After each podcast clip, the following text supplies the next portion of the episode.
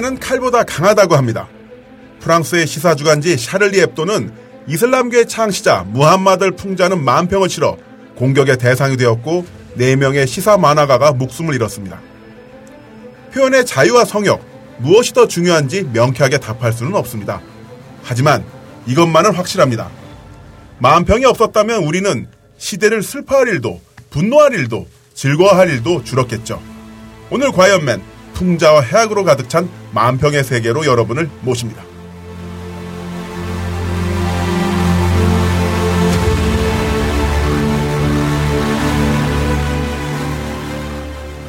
안녕하세요. 딴지마켓 조립 PC 전문 업체 컴스테이션의 이경식입니다. 혹시 알고 계십니까? 용산 선인상가에 빛나는 1층 130호. 제 머리 때문에 빛나는 건 아니고요. 저희 컴스테이션이 여러분들을 기다리고 있는 곳입니다. 2014년 가을 저희 컴스테이션은 전국의 컴퓨터 호객님들을 탈출시켜 주기로 결심했습니다. 더 이상 용산에서 어리버리하게 돌아다니지 않아도 될 우리 딴지스를 위해 신뢰와 정직함으로 컴스테이션이 선인상가 1층 130호에서 여러분들을 기다리고 있겠습니다. 친절함이 무엇인지 경험해보고 싶으신 분들은 주저하지 마시고 놀러오세요. 마음을 담아 설명드리겠습니다. 전국의 딴지스들이 엄지손가락을 치켜 세울 때까지 최선을 다하겠습니다. 지금 당장 궁금하시거나 나오시기 부끄러우신 분들을 위해 휴대전화도 개방해놓겠습니다. 011-892-5568번 전화 주십시오. 고맙습니다. 컴스테이션은 조용한 형제들과 함께합니다.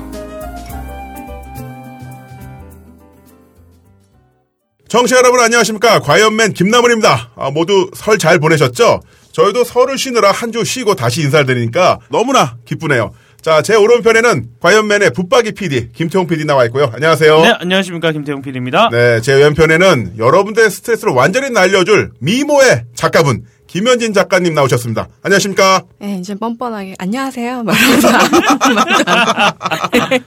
아, 특히나 한 주 방송을 쉬는 동안 김현진 작가님에 대한 어떤 그리움을 토로하는 청취자분들이 정말 많으시더라고요. 아, 별로 그립지 않으신 것 같아요. 인터넷에서 저도 모르는 짤을 막, 저 입만으로 막 훑어갖고, 네. 과연맨 팟빵 게시판에 굉장히 신변의 두려움이.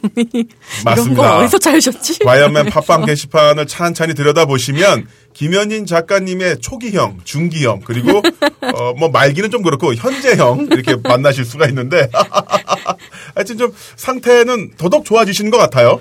아, 오늘도 주사 두 방 맞고 왔습니다. 어, 이게 어디가? 이제 이제 계속 이비인후과적으로 안 좋은 게 이제 이게 갈 때가 됐다 아니면 술을 그만 마셔라 이 두 가지 메시지가 아닌가 싶은데 네, 둘다갈 그만... 때가 되라 둘 다 그냥 갈 때가 됐다라는 얘기죠. 무슨 갈 때가 돼야 갈 때가 되기. 자 김현 작가님 참 오랜만에 어, 네. 트위터 반응부터 좀 소개를 부탁드리겠습니다. 네, 트위터에 해시태그 꼭 붙여주시면 너무나 네, 좋겠어요. 해시태그 과연맨이고요. 네, 네, 해시태그 과연맨이고요. 김주연님, 나무님 비뇨기과에서 정복당했다니 웃겨 죽는 줄 알았습니다. 갑자기 쑥 들어와요. 네, 실은 저도 당했거든요. 바지 내리고 돌아서더라니 쑥 들어오더라고요. 그 첫 경험 평생 잊을 수 없습니다. 못 잊어요. 네. 자궁편 정말 유익했습니다. 승승장구하시길 바라봅니다. 그리고 문성우님 이분 쭉 봐주시는 분인데요. 네. 불타는 13일의 금요일 저희와 함께 하신다고 저 다시 아프지 말라고 아유 계속 아파서 죄송한데요. 중요한 질문하셨어요. 김 PD님의 외장 하드 마사오님의 것과 공유를 한 것인지 궁금합니다. 공유합니까? 아니요. 마사오 형은 굉장히 이제 바다 건너 바다 건너 옆, 옆 나라에 굉장히 특화되어 있는 분이시고요. 네. 네 저는 체코라고 네. 누누이 얘기해드리죠. 요, 즘엔 체코입니다. 알겠습니다. 네. 자, 체코고요. 아, 네, 체코고요. 딴지 라디오 반응 한번 볼게요. 맥주왕님 진지하게 달아주셨는데 저희가 문의원 그 행보에 대해서 지난주에 네, 얘기를 문재인 했잖아요. 당대표죠. 예. 지지난주죠? 예, 네, 지난주죠. 우클릭에 대해서 말씀을 하셨는데 이 해석에 대해서 좀 좀 불편한 게 있다. 그 뒤에 앞뒤에 맥락이 별로 반영이 안 된 것 같다. 그 참배한 오해한 말의 의미도 행보도 별로 해석을 안 되고 제가 좀 가볍게 말한 것 같다. 그런 지적을 좀 진지하게 해주셨어요. 네. 그래서 방송의 메인 컨텐츠가 시작 한지 얼마 안 됐을 때 나온 내용 때문에 좀 전체 신뢰가 무너지지 않냐 이런 걱정을 해주셨는데. 네.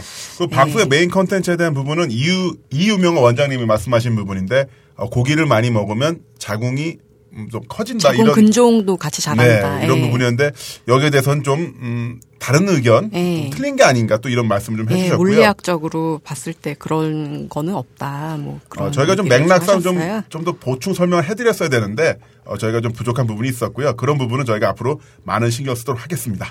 네, 그리고 김남훈남님. 아, 이거는 김나무는 훈남이란 뜻이 아닐까 싶은데. 아이디가 네. 김남훈남이신 거죠? 네, 네. 평소 선물하는 게 취미라 다양하고 재밌는 선물을 평소 하는 편인데 다니던 직장에서 같이 일하던 직장 동료들한테 건전하고 안전한 성생활을 해라. 그래서 콘돔을 나눠줬다가 직장 네. 상사한테 끌려가서 상 또라이 취급을 받으셨대요. 어허. 하지만 이 방송을 듣고 나니 내가 그리 틀리진 않았던 것 같아. 음. 네, 오카모토를 주셨는지 궁금하고요. 네. 네. 네. 아, 계속 선물하십시오. 네, 네. 올바른 행동을 하고 겁니다. 생각합니다. 음. 그런데 선물을 네. 했는데 몇 년 뒤에 우연히 그 선물 받은 분의 소지품을 이렇게 보게 됐는데 아직도 그 콘돔이 여전히 있어. 미개봉 이러면, 상태로 네. 있으면 어, 너무 슬플 것 같아. 그럼 새 걸로 빨리 교환해 주시죠. 네. 교환 서비스 해주시면 좋겠네요. 네.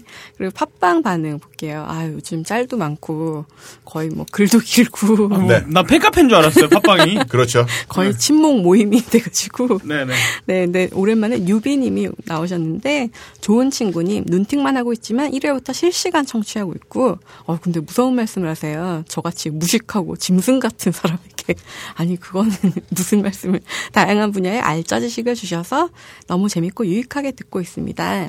그리고 누구신지는 까먹었는데 그 유전자 복제를 해야 될 거는 저랑 김남훈 씨가 아니라 김태용 PD를 유전자 복제를 하자. 정말 하고 싶어요. 지금. 전일제 복제 전일제 방송을 과연매를 매일 네. 방송하자. 네. 음. 그리고 이제 저의 짤을 주로 현진 바라기님과 김현진 조아님께서 국정원 같은 기세로 훑어갖고 주시는데 자다가 벌떡벌떡 깨요. 흑역사가 언제 나오지? 이러면서. 어떻게 그렇게 까는 걸까요? 저 모르겠어요. 이거 내 사이에밖에 없었는데 막 이런 느낌도 있고 어떻게 잘시는 1촌 아니었을까요? 네? 그분이 1촌 아니었나? 이러면서 이거 10년 전에 이건데 막 이러면서 음. 되게 깜짝 놀래고 구글은 위대합니다. 네, 구글은 위대해요. 네. 흑역사도 막 나오고 그리고 요정 박스님 방송 초반에 술 담배 관련해서 어 나랑은 상관없군 이런 거 듣고 있었는데 어, 바이크에 대한 격, 근데 이분의 바이크는 자전거 얘기신 거죠? 네. 자전거가 거의 유일한 운동인데, 어, 누적거리가 8,000km시래요. 음. 네. 그래서 바이크를 이용해서 전화 박스를 찾고 다녔는데, 이제는 별 소용이 없겠다. 무슨 얘기인지 모르겠어요. 뭔 얘기예요, 이게? 네, 그러니까, 예. 아, 전립선이요, 전립선. 아, 아, 아, 자전거 타면 전립선 네. 비대증 걸린다. 예. 음. 근데 이미 8,000km면 망한 거 아닌가, 이미? 그냥. 아닐 수도 있어요. 자, 비닐가 가면은 쑥 들어오면서 체크를 해주시니까, 예. 자, 네. 코코볼러님 소개해 네. 주시죠. 결국 주 2회 방송으로 합의를 보는 게 어떠냐. 아, 전일제는 네. 너무 무리인 것 같다. 아, 주 2회요? 네. 김태우 PD 다시 시뻘개지면서. 아, 남의 일이라고 진짜 막말한다. 네네. 지금 저희가 300인데, 음. 한 10위 안에 들어보면, 제가 어떻게 엔지니어링을 배워서라도, 네. 한번 네, 해보겠습니다. 네.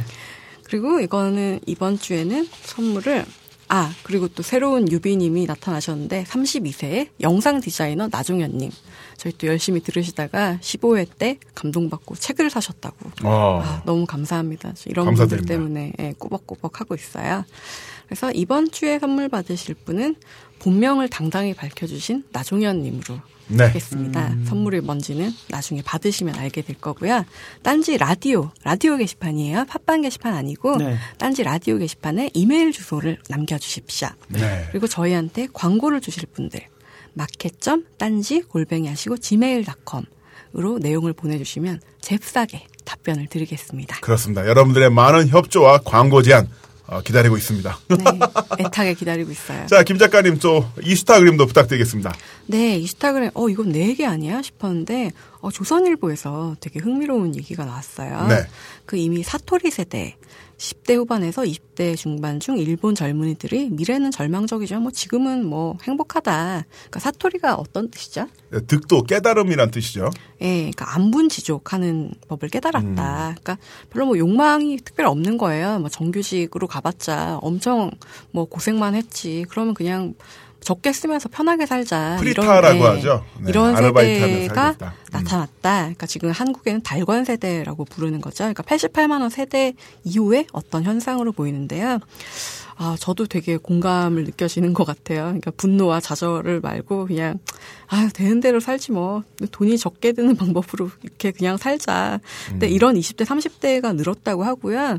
또 한국인의 40%가 결혼 같은 거 안 해도 상관없다. 음. 그렇게 바뀌었다고 해요. 네. 이것도 많이 관련이 있는 현상 같은데. 저는 그 네. 조선일보 달관 세대가 사는 법 이 컬럼을 보면서 네. 참 비열한 프레이밍이다라는 생각이 아, 들었습니다. 아, 그러셨어요? 네. 네. 삼포 세대란 말보다 달관 세대는 어떻게 본다면 개인이 스스로 선택한 삶이라는 그쵸, 의미가 더 크잖아요. 네. 그러면서 긍정적인 어, 조선일보를 메인 어떤 매체로 삼고 있는 중장년층 분들에게 역시나 20대가 이야기하는 삶의 고통, 젊음의 고통이라는 것은 참을 만 한 건데 몇몇 애들이 그런 거다라는 건 심어준다는 생각이 들고요. 배가 불러서 애들이 이렇게 살고 그러니까요. 있어. 쟤들 봐, 네. 100만 원 벌면서 충분히 저렇게 잘 산다는데 니네들 뭘 그렇게 아프니까 충분히다는 이야기를, 해, 이야기를 하는 거고요. 네. 또 하나 사실 혹시라도 이 방송을 들으시는 집주인 여러분들 부동산 값, 집값 올리길 바라시죠.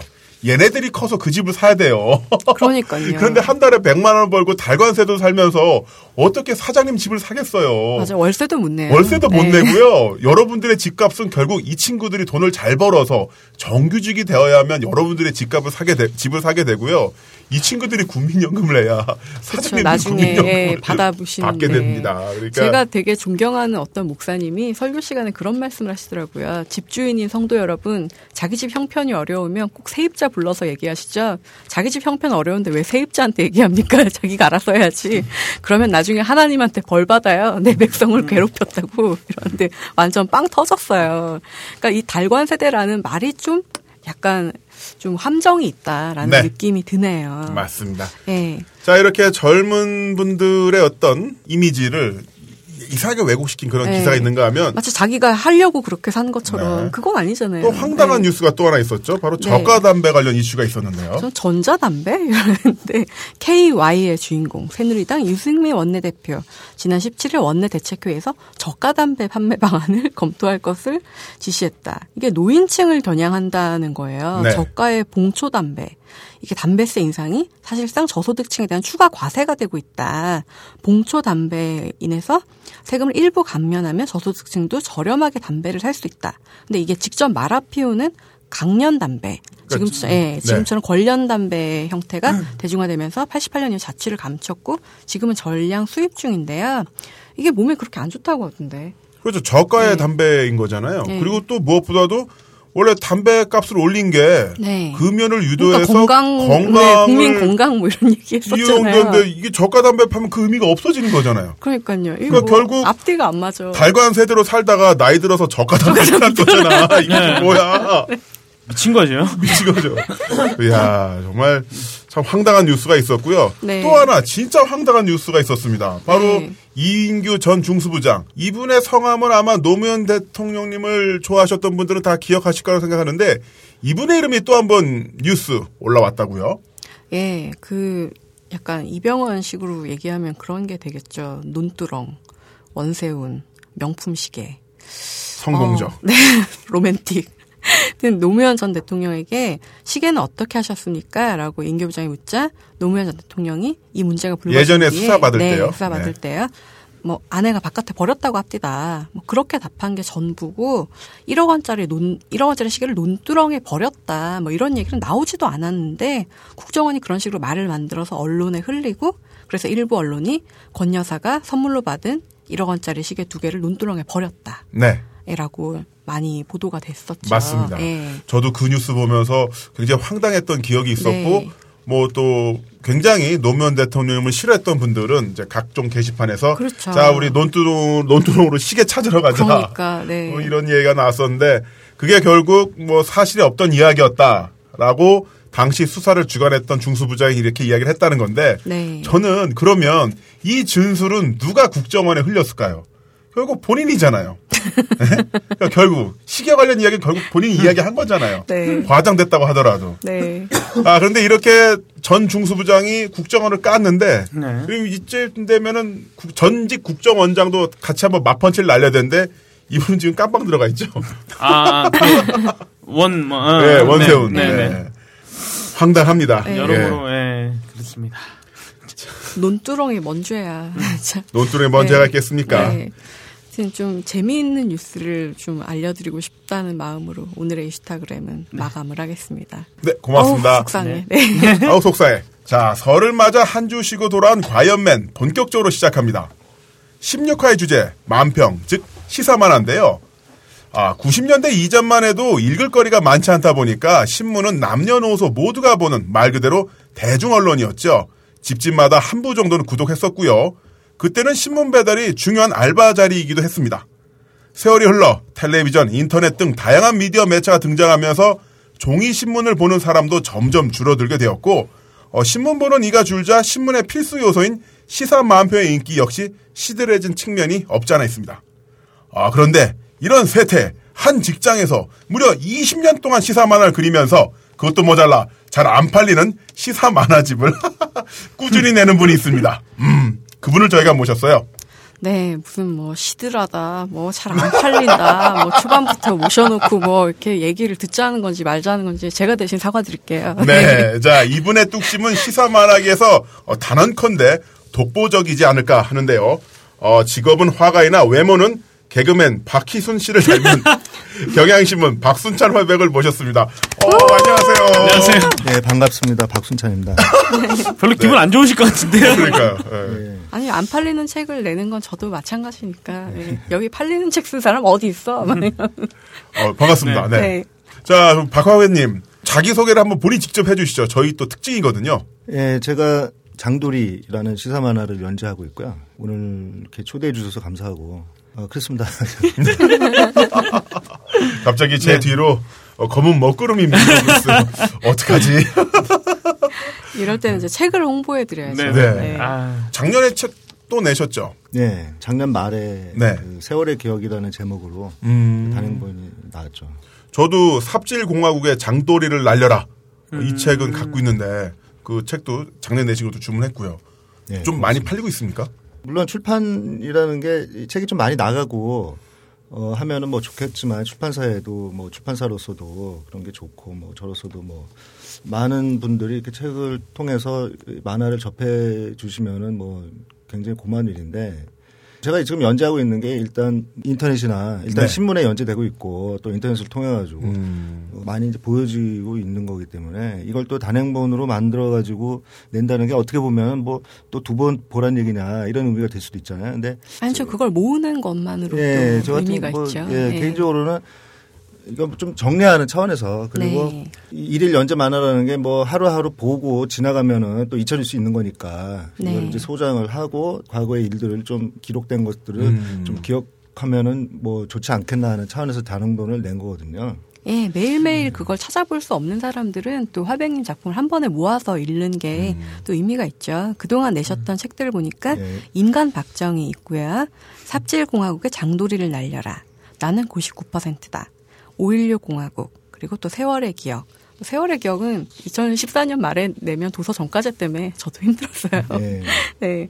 그리고 이제 상도 또 많이 받으셨는데 2000년에 경향대상, 2008년에 제1회 올해의 시사만화상, 2012년 제5회 올해의 시사만화상, 2013년에 부천 만화대상 우수만화상. 음. 와, 많은 아, 상을 받으셨어요. 근데 뭐 이 상들이 부천만화대상 빼고는 뭐 상금도 없는 상금이 없어요. 네. 아. 네. 아. 네. 아. 저도 경향의 연재는 예, 올해 했고 어. 이제 스테로 시작을 하는데 뵙기는 네. 또 처음 뵀어요. 음. 네. 어때요? 좀 김 작가님은 우리 박화백님 딱 보면 네, 살사를 잘하실 것 같아요. 배우신다고. 살사? 네. 아, 살사, 아, 살사 배우세요? 아, 네. 듣는 얘긴데. 아, 진짜요? 네. 그래서 홀딩 좀 해달라고 이따가 부탁 좀 해볼까 싶었는데. 아, 추시나요? 네? 아, 조금은 조금. 아, 네. 추시나요? 회원님도? 쌀쌀 댄스? 아, 뭐 조금 그냥 합니다. 아, 살사는 무조건 이제 남자가 여자를 네. 아름답게 보이게 하는 그런 음. 거기 때문에 여자가 진짜 못해도 남자가 잘하면 음. 되게 있어 보여요. 근데 조금 합니다. 이러시는 거 보니까 고수의 느낌이. 맞아. 딥 같은 거. 박화백님은 어때요? 김현희 작가님 뵈니까? 네, 인상 참 좋으신, 좋으시네요. 네. 그런 말은 생전에 좀 들어보는데. 네. 감사합니다. 근데 한 꽤 오랫동안 이렇게 작품을 연재하시면서 20년 근속이라니. 그렇죠. 하셨는데 네. 뭐 이렇게 알아보고 연락 주시거나 뭐 이렇게 팬이에요 이런 분들도 좀 있으신가요? 장돌이다. 제가 뭐 얼굴이 뭐 그렇게 많이 TV나 뭐 이런 데 나온 것도 아니고 그래서 뭐 알아볼 수는 없, 죠 근데 어. 메일 같은 거는 좀 많이 받으시나요? 연락? 예, 뭐 메일 같은, 같은 거는 이제 조금 예. 음, 주로 어떤 내용들이 와요? 뭐 주로 만화 잘 봤다 뭐 이런 내용들이죠. 그리고 음. 이제 뭐 그 독자분들이 자기가 이런 아이디어가 있는데 네. 이런 걸 좀 만화로 아. 해주셨으면 좋겠다 이런 내용들도 많이 오고요. 음. 음. 그 제가 되게 재밌는 게 조사를 해봤더니 그 네. 페어백님 되게 대인배라고 그래서 그 본인의 작품에 대한 2차 창작도 얼마든지 허용을 하신다고 들었어요. 그 장돌리 가지고 패러디를 네. 하시는 분들이 몇 분 계시더라고요. 네. 근데 뭐, 뭐 좋은 일이라고 생각합니다. 모든 네. 뭐 창작물들이라는 게 뭐 하늘에서 뚝 떨어지는 게 아니잖아요. 네. 저도 만화 그릴 때 처음에 어떤 다른 만화 많이 참조해가지고 공부하고 또 네. 흉내로 내면서 그렇게 이제 네. 예, 그 음. 실력을 쌓은 것이고 지금 장도리를 패러디를 하고 하는 분들도 저는 그런 작업들을 보면서 굉장히 기분이 좋더라고요. 네. 이렇게 해서 또 저변이 확대가 되고 또 만화를 네컷 만화나 이런 네. 시사 쪽 관련해서 이렇게 음. 예, 또 관심 있어 하고 많이 창작물들이 나온다 그러면은 좋은 일이죠. 음. 그 만화 사랑이라는 동아리 출신이시라고. 예, 예, 예. 거기에 이한열 열사도 들어있던. 예, 뭐 제가 그 가입했을 때는 네. 이미 뭐안 어, 계셨던 네. 상황이었지만 에, 그 같은 동아리에 계셨 다고 제가 들었죠. 화백님은 근데 의외로 전혀 학생 운동에 관심이 없는 학생이었다고. 그거는 뭐 어디 NIK에서 혹시 보신 네, 맞아요. NIK. 거기 그렇게 누가 썼더라고요. 네. 누군지 제가 음. 좀. 네. 그 찾아보려고 하는데 거기서 무서울 무서워 작품에 죽을 것 같아. 그건 아니면 그런 얘기를 알 수가 없는 거잖아요. 그렇죠. 네. 본인이 아닌 이상 그리고 네. 같은 동아리 네. 뭐 아마 그런 같은 네. 동아리 회원이었던 걸로 아마 짐작은 하고 있는데 네. 그 유력한 뭐 용의자들은 몇 명 있어요. 네. 아, 이니셜을 좀 밝혀주신다면 K인가요, Y인가요? K, Y 뭐 K도 있고 P도 있고. 뭐. 아, P가 이렇게하다 P가 이렇게. 네, 네. 박씨, 네. 네. 박씨 조심하십시오. 네. 근데 이제 학생 운동 당시 제가 이제 학교 다녔던 때가 90년대였고 네. 그때가 어떤 좀 제가 봤을 때는 동아리나 이런 학생의 분위기가 좀 과도기 국면이었던 음, 걸로 저는 그렇죠. 생각하고 있는데. 예. 예, 어떤 극렬한 어떤 학생 운동이라든가 이런 방식 자체가 많이 변화되고 있던 시점이었던 걸로 제가 기억하고 네. 있어요. 그런 과정에서 제가 좀 여러 가지 고민도 많이 했었고 예, 운동 방식이 예, 이 과거의 운동 방식이에 대해서 좀 제가 이제 비판적으로 네. 주변 사람들에게 얘기한 적도 있었고 음. 근데 그런 것들을 가지고 이제 에나위키에 누가 그렇게 쓸것 같습니다. 에나위키에서 음. 아우 그저 운동 촌스러워 뭐 이렇게 네. 생각하는 이 사건에 대해서 이 인물에 대해서 네. 잘 정리된 팔입니다. .txt 이거 치고 정확한 내용을 갖고 있는 게 별로 없더라고요. 그렇죠. 우리가 뭐 제일기획 홍보실도 아니고. 네. 네. 음. 그럼 어떤 학생 그래도 비교적 보면은 네. 네. 좀 정확한 내용들이 많이 있는 것 같습니다. NIK가. 음. 네. 음, 그 NIK는 직접 수정하실 수 있으시거든요. 그러니까. 네. 직접 수정. 그러면 바꾸세요. 어, 그때도 굉장히 관심이 많았다. 어떤 작가 같은 경우에는 그 NIK에다가 글을 이제 더 이상 그 수정해서 못 올리게 뭐 이렇게 막아놓은 분도 계시더라고요. 아, 예. 네, 아, 그럴 수 있다고 들었어요. 네, 네. 뭐 김남훈 씨는 사기쳤다고 나온대요. 뭐. 아, 그래요? 네, 저는 완전 잡범으로 나와요. NIK가 비교적 저기 정확한데. 정확할 거라고 알고 있어요. 네. 아, 그럼 작가님은 그 어렸을 때부터 그림 잘 그린다는 이야기를 들었었나요? 제가 기억하기로는 초등학교 1학년 때부터 좀 그런 얘기를 들은 것 같아요. 음. 그래서 그때 제가 혼자서 그림 그리는 걸 많이 좋아해가지고 예, 밖에 나가는 거를 별로 엄마가 못 나가는 걸 해가지고 네. 제가 집에서 뭐 그럼 뭐 하겠습니까? 뭐 그림이나 그리고 해야죠. 음. 음. 근데 되게 뭐 텔레비전을 보거나 뭐 텔레비도 많이 봤죠. 네네 만화책을 보거나 하는데 직접 그린다는 생각은 또 하기는 쉽지 않은 것 같은데요. 텔레비나 만화책을 보면은 그러니까 텔레비도 주로 이제 만화를 많이 봤고 제가 네. 만화책도 이제 뭐 많이 봤고 했는데 뭐 또 흉내내서 그리고 싶은 마음이 생기게 되잖아요. 또 음. 보다 보면 많이 그려봤죠. 그때 주로 어떤 캐릭터를 그리셨나요? 초등학교 1, 2학년 시절에 윤승훈 선생님 만화를 굉장히 즐겨봤었어요. 강아지 나오는 아, 만화. 서당. 강아지요? 서당. 네. 윤승원. 아닌가요? 윤승훈 선생님. 네. 아, 예. 그 옛날에 요철 발명학이라든가. 아, 예, 예. 지금 예. 맹꽁이 서당으로 아, 아마 많이 그러니까, 알려져 예. 지금은. 예. 그분 만화를 굉장히 제가 어, 아까도 뭐 얘기 나왔지만 패러디를 많이 그렸어요. 제가. 아. 만화. 그래서 만화책 같은 거 그려가지고 친구들도 좀 돌려보기도 하고 아. 그런 적 있었죠. 그럼 친구분들이 화백님 그린 그림을 보려고 막 기다리고 막 기다린 친구 한 명 있었어요. 아, 집에까지 와서 기다리... 예 집에까지 와서 기다린 친구도 있었어요. 아, 집에까지 와서요? 아... 어떤 걸 그 만화를 패러디해서 그렸는데 더 재밌다고? 다음 짤을 내놔 이러면서 그런 느낌이었구나. 네. 어떤 내용이었나요 그때 그려졌던 그림이? 그러니까 그 윤수원 선생님의 그 요철 발명왕을 패러디한 거예요. 비슷하게 음. 그린 거예요. 음. 이제 그 같은 방식으로 해서 예, 그 스토리 전개 방식도 비슷하게 흉내를 내 가지고 조금 다르게 한 거죠. 그럼 어렸을 때 꿈은 역시 그림을 그려야지 이런 거였네 아니면 뭐 꿈이라는 거는 어떻게 보면 어렸을 때 꿈이라는 게 네. 자기가 뭐 스스로 내가 뭘 해야지 이런 생각들이라는 게 네. 어떻게 보면은 그 어른들이 만든 거가 네. 그런 네. 경우가 많잖아요. 네. 저 같은 경우에도 제가 어린 시절에는 이 사회 분위기, 학교의 분위기, 뭐 나오는 뉴스의 뭐 내용들 이런 네. 것들이 뭔가 이 과학 입국 네. 뭐 이런 분위기였어요. 그래서 네. 과학자를 꿈꾸는 친구들이 많았어요. 아. 저도 마찬가지로 아 과학자가 멋있을 것 같다. 음. 저는 꿈이 과학자였어요. 아. 이렇게 장래 희망 연필로 적으면 선생님 와서 이거 지우고 다시 쓰라고. 네. 아 만화가 강요. 씨가 뭐였길래 다시 쓰라는 걸 소리를 들으신 거예요. 네. 그런 시기가 있었죠. 네. 그때만 해도 내가 꿈이 만화가예요 하면은 혼났었어요. 네. 음. 그래서 꿈을 꿈이 만화가라고 얘기는 못했죠. 만화는 그리고 있었지 만화 그리는 거 좋아하고 만화는 계속 그려야 그리겠다라는 생각을 하고 있었어요. 근데 꿈은 다른 거였죠. 네. 음. 이미 만화가였으니까 꿈은 그리고 좀 꿈에 거. 대한 또 만화에 대한 이야기 좀 하자면 그때랑 지금이랑 좀 다른 것 같아요. 뭐냐면 그때는 출판 만화가 전성기? 그렇죠. 예. 네. 출판 만화밖에 없었죠. 출판 만화밖에 없었고. 네. 그리고 지금 같은 웹툰이 없는 상황이었었고. 네. 그러다 보니까 당연히 만화책을 쉽게 접할 수 있는 그런 상황이었었잖아요. 어, 주간 만화 잡지도 있었고 뭐 월간지도 있었고 음. 보물성 같은 잡지 네. 아기공룡 둘리 1983년도 연재 이런 작품이 있었던 그런 상황이었으니까 아, 쉽게 또 만화 접하실 수 있을 것이다 어, 있으셨을 것이다 이런 생각도 드는데요. 네.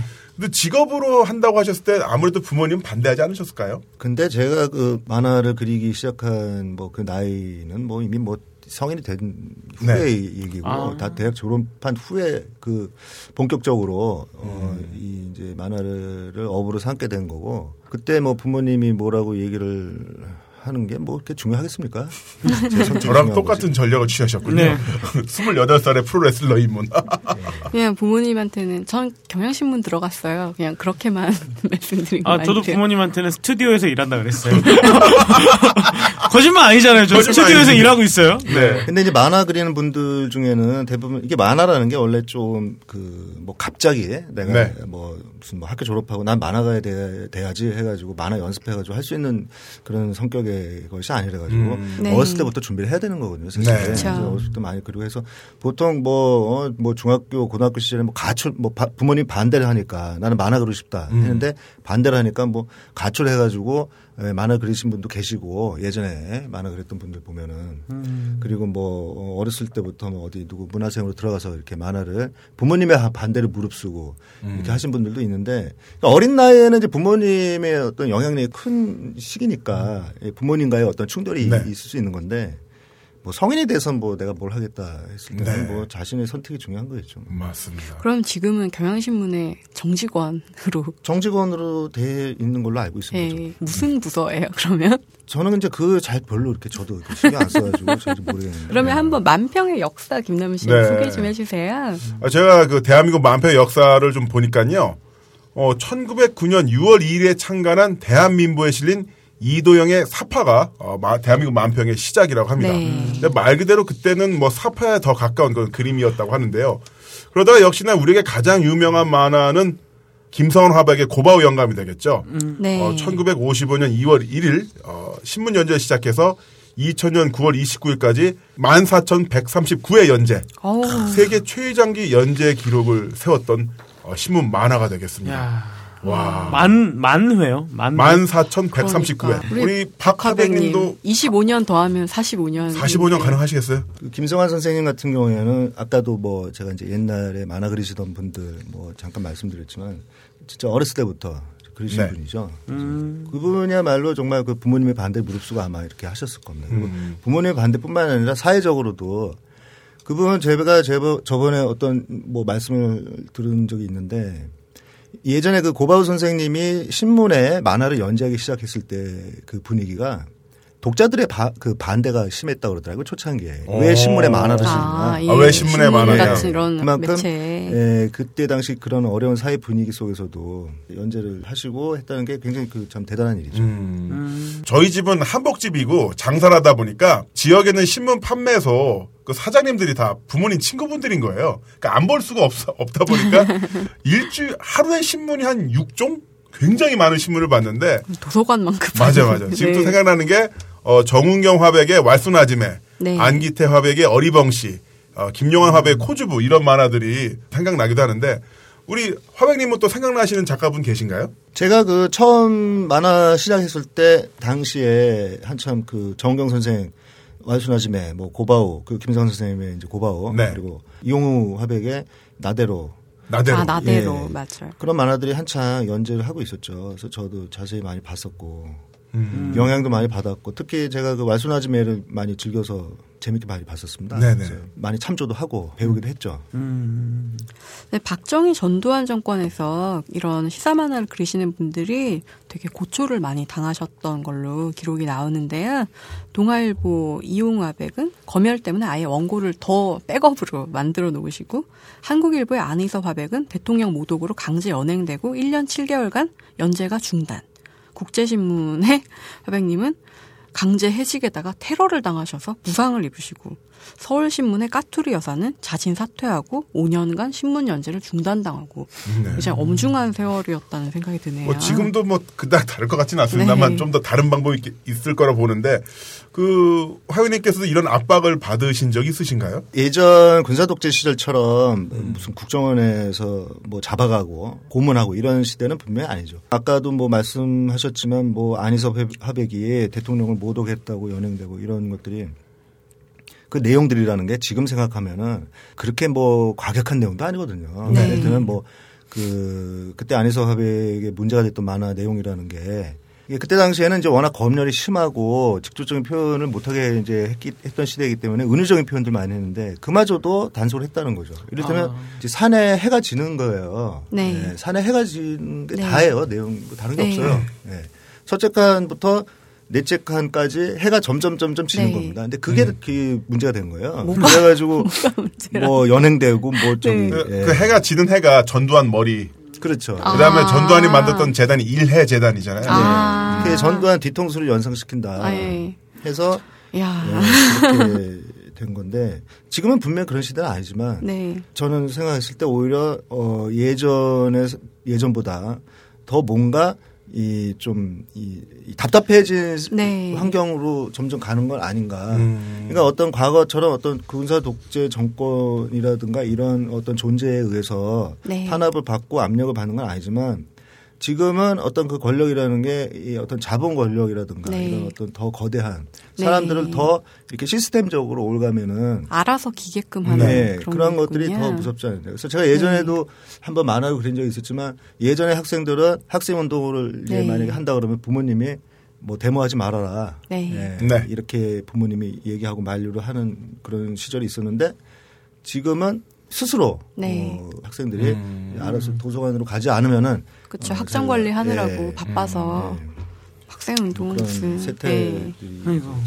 비슷한 부분 더 답답한 세태 그렇죠 네. 있는 게 한 20년 전인가요? 그때 취직하고 싶은 직장 1위가 바로 금성 LG였고요. 2위가 한겨레 신문이었어요. 음. 음.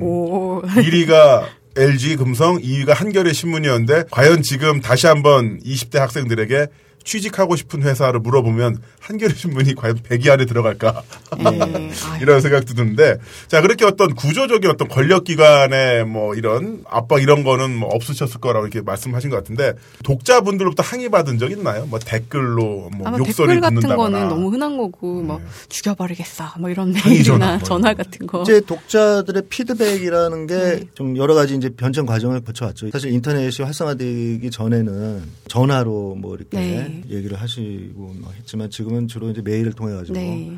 예, 얘기를 하고 또는 뭐 만화가 이제 게재된 그 네. 그 이제 인터넷에 댓글란에 이제 댓글로 네. 예, 이렇게 반응들 하고 거기에 뭐 독자들도 계시지만 아마 공무원도 있는 것 같기도 하고. 네. 아르바이트 네. 하시는 음, 분들도 네. 있으신 것 같아요. 급여 생활자죠. 네네. 정규직이에요 생각보다. 정규직들이 굉장히 많다. 공무원인데. 네. 그래서 그런 형태들이 많이 변화가 되는 것 같습니다. 음. 앞으로 또 어떤 식으로 또 바뀔지 모르는. 그런 식으로 이렇게 좀 이렇게 오더라도 별로 이렇게 흔들리지 않는. 별로 댓글 같은 거 안 보실 것 같아요. 제가 자세히 봅니다. 아 진짜요? 어. 이 자식 피야 이러면서. 한 번은 독자분들이 여러분이 한 번 찾아오신 적도 있어요 회사에 아, 네. 항의 차원에서. 네. 근데 항의라는 게 분명히 어떤 이유가 저는 왜 항의를 하는지를 좀 찾아보는 편이에요. 네. 네. 그게 뭐 제가 무슨 만화를 그렇게 완벽하게 그리는 것도 아니고 예, 그러다 보면은 어떤 제가 실수를 할 수도 있는 거고 또 표현에 어떤 문제가 분명히 있을 수 있는 거거든요. 네. 그 점에 대해서 그 다시 한번 곱씹어 보게 됩니다. 예, 음. 예, 어떤 시대적으로 우리가 많은 아픔을 겪었고 여러 트라우마도 있는 뭐 이제 그런 사회다 보니까 네. 내가 혹시나 가해자가 된 게 아닌가 예, 음. 그런 역사적인 어떤 비극적인 문제라든가 이런 것들 많이 있어서 네. 만화를 그릴 때도 예, 좀 조심해야 될 부분들이 많거든요. 네. 이제 그런 음. 것들을 건드리게 되면은 예, 이제 굉장히 어떤 그 분노로 어, 네. 이렇게 이제 바뀌는 경우도 있고 그런 것에 대해서 제가 사실 저를 돌아보는 그런 계기로 삼습니다. 어떤 네. 항의가 있거나 하면은.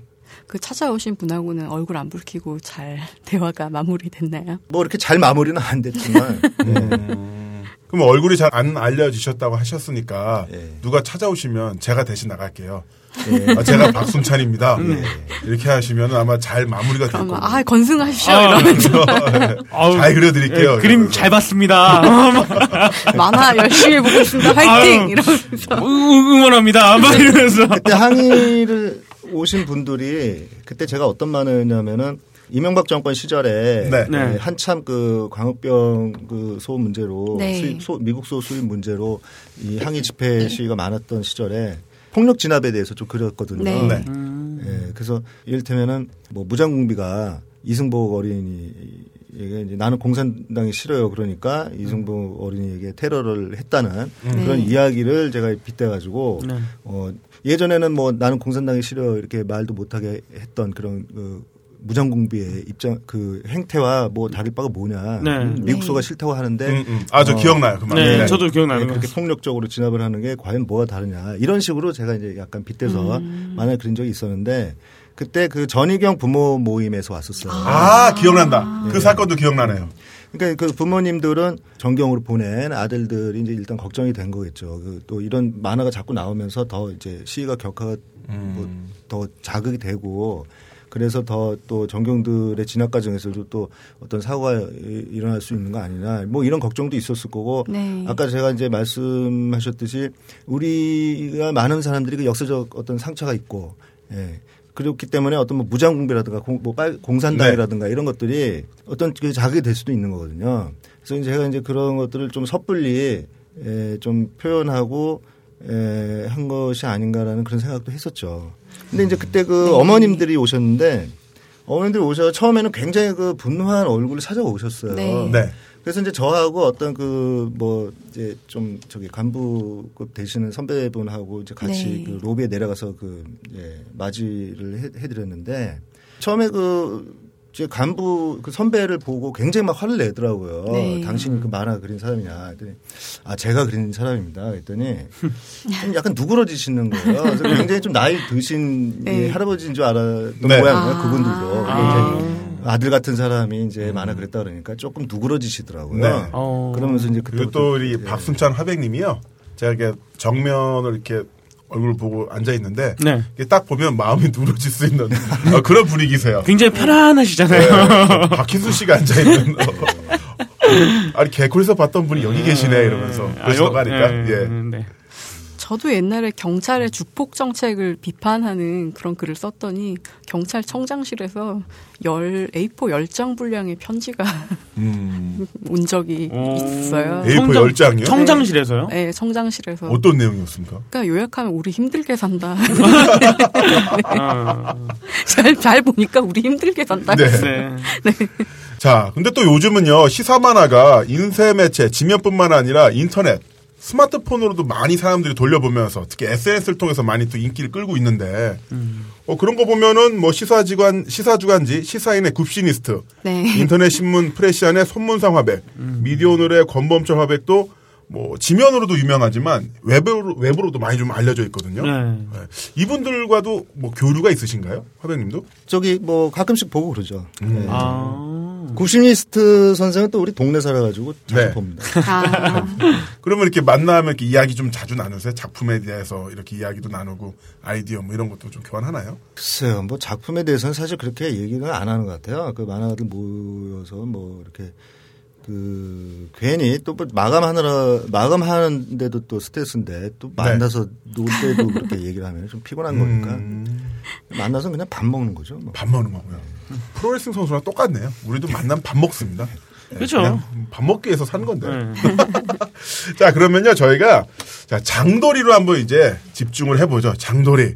저는 무엇보다도 이 만화 1995년부 5년 2월 6일부터 지금까지 연재가 되고 있는데요. 어, 제가 이 만화를 일단은 그 제가 갖고 있는 책이죠. 어, 삽질 공화국의 장도리를 날려라. 이 만화를 보니까 약 100회 만화분 중에서 장도리가 다섯 번 출연합니다. 문제 있는 거 아닌가요? 왜 주인공을 출연해서 왜 이렇게 적죠? 주인공이 좀 많이 나와야 되는데 그래야 네. 뭐 주인공 캐릭터로 뭐 인형도 만들고 좀 하면 좋겠는데. 음. 그, 근데 이제 다루는 내용상 주인공이 출연하기가 항상 쉽지가 않더라고요. 네. 네. 뭐 아까 말씀하신 삽질공화국 같은 경우에도 뭐 이명박 대통령이 계속 네, 나오던데요. 각하가 많이 또 등장하시는 네. 바람에 주인공이 나올 기회가 많이 없었던 것 같아요. 음, 음, 그분이 참 안타까우시네. 그분이 주인공이니까요. 아, 각하는 언제나 네, 주인공이시지. 네, 각하는 언제나 주인공이시니까. 네, 네. 근데 그 장돌이란 만화가 그 사랑받는 이유 중에 하나는 신문 만평이 어떻게 본다면은 좀 그 뭐라고 해야 될까요? 정치라는 것을 일반 생활과 굉장히 유리시킨 상태에서 그리는 만화들이 좀 많이 있었던 것 같아요. 제 기억으로는. 뭐냐면 그 궁정 암투를 다루듯이 그냥 거기는 그쪽 세상의 일이고 여기는 우리 세상의 일이야. 그리고 거기를 그냥 우리 이제 삼겹살 구워 먹으면서 이렇게 정치인들 씹는 것처럼 그렇게 일에 일차적으로 소비하는 만화들이 좀 많이 있지 않았나 예전에는 그런 생각이 드는데 그것과는 다르게 우리 밥수찬 화백님의 장도리한 만화는 굉장히 우리 현실과 관계된 그런 내용들이 많이 나오거든요. 그런 부분이 좀 인기를 끌고 있지 않나 이런 생각이 아, 듭니다. 대형 커뮤니티 이런 데 보면 네. 꼭 아침마다 오늘자 장돌이 이렇게 올리시는 맞아, 맞아, 분들이 맞아. 꼭 있어요. 네. 그런 걸 보면 저도 이제 경향에다가 칼럼을 썼거나 쓰고 있고 이러니까 음. 어디다 글 쓰니 이러면 경향신문이요 이러면은 어 뭐 아무도 안 보는데 약간 이런 음. 식이거든요. 경향신문 음. 구독을 하겠다고 하면 꼭 조중동 보급소에서 아유 뭐 굳이 그런 걸 보십니까 뭐 이런 반응인데 또 장돌이는 약간 그런 어떤 신문이 이렇게 잘 못 나가고 안 나가고 하고 달리 되게 잘 나가는 것 같아서 음. 그것도 좀 신기한 것 같아요. 그런 것도 있고요. 네. 뭐 일본에서 예를 들어서 독도 문제가 일본이 이제 독도 문제를 걸고 일본이 독도 문제를 걸고 넘어질 때마다 어, 거의 모든 신문 망평이 똑같은 이야기를 해요. 네. 어, 어떤 노선에 관계없이. 그런데 제가 기억나는 만화 중에 하나가 어, 독도는 우리 땅, 나머지는 내 땅. 네, 이런 식의 만평. 즉, 뭔가 그 거국적인 이야기를 하면서 모두 한 방향 달려갈 때 독도는 독도지만은 그 외에 다른 부동산 문제, 기득권의 부동, 부동 산 투기 문제는 또 어떻게 할 건데 이런 식으로 그 좀 다른 생각할 여지를 남겨, 남겨주는 부분이 굉장히 독특하다 이런 생각이 들었거든요. 네, 어떻게 그런 아이디어를 갖고 계십니까? 예, 네, 그러니까 이제 아까 김남은 의원께서 말씀하셨듯이 예, 과거에 어떤 그 궁중암투식으로 예, 어떤 정치판의 모습들 그림 만화들이 이제 많이 있었던 게 사실입니다. 근데 그런 것들이 시대가 요구하는 그런 내용들이라고 저는 생각하고 있어요. 그러니까 이제 그 과거에 어떤 정치 중심의 그런 만평들이 나왔던 이유는 그 전에 그런 얘기들을 너무 못했기 때문에 음. 그게 이제 막 억눌렸던 게 터져 나오면서 그런 것들을 해소하는 과정이 있었다고 저는 생각하고 있거든요. 그래서 음. 일반적으로 이렇게 봤을 때 뭔가 우리 생, 활하고 밀접한 관련이 없을 것 같은 얘기들이 그 어떤 정치 중심의 얘기들이 나왔던 것이 너무 그런 얘기들을 이제 못 하겠기 때문에 예, 이제 나오던 시기가 있었죠. 그리고 네. 이제 지금은 이제 뭔가 이제 그보다 이제 좀 한 발 더 나아가서 네. 우리가 어, 살아가면서 좀 더 깊이 있게 좀 우리 생활 음. 각각 그 사람들의 생활이 다 중요한 거니까요. 네. 그런 것들을 이제 좀 정치적인 문제와 결부시켜서 좀 더 더 생각을 해봐야 되는 문제고 그런 것들을 제가 그래서 이제 뭐 그리고 있는 거고 네. 또 앞으로는 또 다른 방식으로 또 에, 또 이렇게 발전해 나가야 되겠죠. 네. 저는 기억나는 만화가 2009년 5월 26일자 만화인데 어, 바로 그 주에 노무현 대통령이 서거를 하셨죠. 그래서 뭐 고인의 명복을 빕니다. 언론, 검, 검찰, 여당에서 삼가 애도를 다 이렇게 하면서 마지막 만에 이렇게 돼 있어요. 마지막 칸에. 아, 최진실 씨 자살 때 몹시 흥분하면서 악성 댓글, 의도적, 의도적 망신 주기, 네티즌 발본색원해야 사이버 모욕죄, 최진실법 만든다 이렇게 떠들더니만 왜 이런 상황에서는 이렇게 입을 싹 바꾸냐 이런 식으로 사실 이때 모든 만화가 심지어 조선일보에서도 뭐 당연한 것이긴 합니다만 추모 만평이 올라왔었는데 어, 물론 추모도 추모입니다만 또 한번 생각할 여지를 만들어줬다는 거 어, 그런 부분이 참 대단하다 이런 음. 생각이 들었어요. 그래서 아까 말씀하셨지만 그 시대적 흐름이 다르다고도 합니다만은 여전히 좀 이렇게 1차원적으로 소비되는 부분에 대해서 사람들이 좀 더 격하게 감정적으로 반응한 부분이 있고 또 그건 인기로 환산할 수 있는 부분이 있잖아요. 근데 또 우리 화백님처럼 그런 것도 있지만 또 자기만의 색깔을 갖고 나간다는 거 이거 정말 대단한 게 아닌가 이런 생각을 해봅니다. 예. 음. 아유, 뭐, 고맙습니다. 자꾸 대단하다고 아, 좀 칭찬이라도 하려고요. 아, 20년 근속이 그냥 20년 그러니까, 근속은 또 아니죠. 거야, 진짜. 근데 장돌이라는 이름이 참 해석이 좋은 것 같아요. 뭐를 이렇게 딱 음. 뽑아주는 그런 약간 시원함이 음. 있잖아요. 원래부터 그런 거를 염두에 두고 제가 염두에 두고 한 게 아닌데 아, 네. 그 제가 지금 생각하면은 네. 이름을 잘못 진 거예요. 아. 예. 이를테면 뭐 말순아줌이다 고바우다 그러면 고바우 영감이다 그러면은 아 아줌마 이름이고 영감님 이름이구나라고 해서 더 이상 질문할 필요도 없는 네. 거예요. 네. 근데 이건 뭐 장돌이라고 저도 사실 뭐 큰뭐 뭐 의미를 담고 뭐 네. 만든 건 아닌데 이게 이게 사람 이름인지 뭔지 잘 모르니까 네. 사람들이 자꾸 이게 왜 장도라고 졌냐라고 물어본단 말이죠. 그래서 그런 측면에서 봤을 때 제가 이름 잘못 친 거죠. 아. 뭔지 모르게 졌다는 거잖아요. 사실 아, 뭐큰 의미를 해몽, 해몽은 참 좋은데. 그쵸. 장돌이, 오한마 이런 거면 좀 괜찮을 수도 있을 것 같은데. 근데 저는 그냥 네. 사람 이름으로 네. 그래서 음. 뭐좀 발음하기 쉽고 네. 장돌이. 근데 뭐 장돌이라는 게뭐좀 약간 느낌이 재밌어가지고 짱돌이 네. 좀 뭔가 친숙한 음, 이미지를 제가 갖고 있었어요. 그때 네. 제가 뭐 좀 만드는 걸 좋아해가지고. 아. 근데 요즘은 사실 뭐 장돌이 이런 거뭐안 쓰는 것 같은데. 그렇죠. 음. 네. 아마 점점 좀 생소한 단어가 돼가고 있는 것 같아서. 예. 기본적으로 장돌이 하면 망치 예. 그 뒤에 이제 네. 그, 그 못을 뽑는 예. 부분. 그 못을 뽑는 부분이 달린 망치라고만 생각을 한. 그렇죠. 예. 근데 그 장돌이를 예를 들어서 우리 박순찬 화백님이 장돌이 이렇게 이야기한 것과 네. 내가 장돌이 이렇게 이야기한 것과 어감이 좀 다르잖아요. 그렇죠. 형은 흉기가 되는 거죠. 그 올드보이가 떠올라죠. 올드보이. 우리 김PD님이 장도리 이러면 어, 또 아. 어디 고치러 가는구나. 흉내 물 새는구나. 아이고. 아, 퓨즈 빠졌어. 네.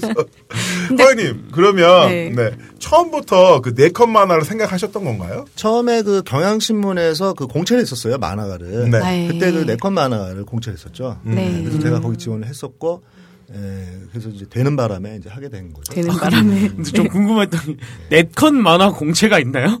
그때 그 좀 이례적으로 경향신문에서 네. 이제 그런 걸 했었어요. 근데 만화가 공채라는 게 네. 어떻게 보면은 좀 뭐라 그럴까 무리가 있는 그 일입니다. 그 그렇죠. 만화는 뭐 공채가 좀 많이 그러면 공채해서 그 시험 잘 봐, 만화 뭐 이를테면 만화를 가지고 뭐 이렇게 시험도 보고 했었는데. 네.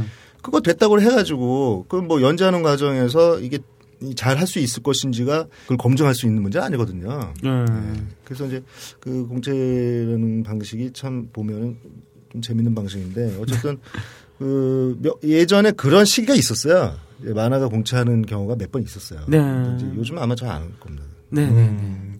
그러면 그 말풍선 안에 들어간 대사라든가 이런 지문도 혼자 네. 다 만드시는 아, 그렇죠. 네. 네. 어. 왜냐하면 다른 웹툰이라든가 이런 경우는 뭐 장편이니까 그럴 수도 있겠습니다만 뭐 이제 다른 텍스트 작가들이 따로 있고 그림 그린 작가분들이 있는데 혼자 다 하시는. 장편인 경우에는 일종의 그 영화 제작하고 좀 비슷합니다. 네. 영화도 시나리오 작가가 있고 음. 감독이 있고 예, 또 배우가 있고 음. 이런 이러듯이 장편 만화의 경우에도 이제 그런 경우가 많이 있죠. 음. 아닌 경우도 있고. 네. 그래서 그 뭐 시나리오 작가가 있고 예, 이제 만화가는 일종의 감독 역할을 하면서 배우 역할까지 해야 되는 거죠. 네. 예, 그래서 이제 어떻게 보면 영화 감독보다 조금 어려운 측면이 배우를 해야 된다는 게 어려워요. 음. 예, 저도 그 예전에 원래는 장편을 준비하면 하다가 네. 이 저기 내 것을 하게 됐는데 제일 어려운 부분이 제 개인적인 생각으로는 배우입니다, 배우. 네. 음. 캐릭터를 만들어서 연기를 시켜야 되잖아요. 네. 네. 그게 굉장히 어렵습니다.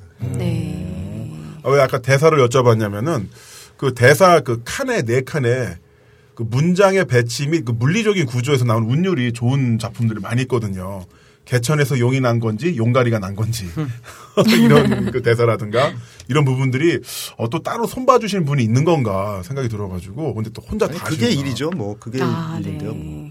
그게 이거 근데 글씨체도 참 뭐랄까 되게 되게 독특한 것 같아요 독특한가요? 네 이렇게 뭐 예쁘다고 할 수도 없고 뭐 이렇게 뭐 솔직하게 말 할말 없으니까 아, 아니에요. 아, 되게 뭐 되게 좀 뭐랄까 네. 되게 특이해요. 네. 근데 약간 네. 그런 게 있잖아요. 그 요즘에 만화 같은데 나오는 글씨체들 보면 다 그냥 틀에 박힌 글씨체인데 네. 틀에 박히지 않은 글씨체라서 네. 오히려 음. 더 특이했을 예쁜 수도 글씨를 있다. 많이 쓰니까. 라고 이제 좋게 포장을 할수 있을 것 같아요. 별로 꾸밈 없는.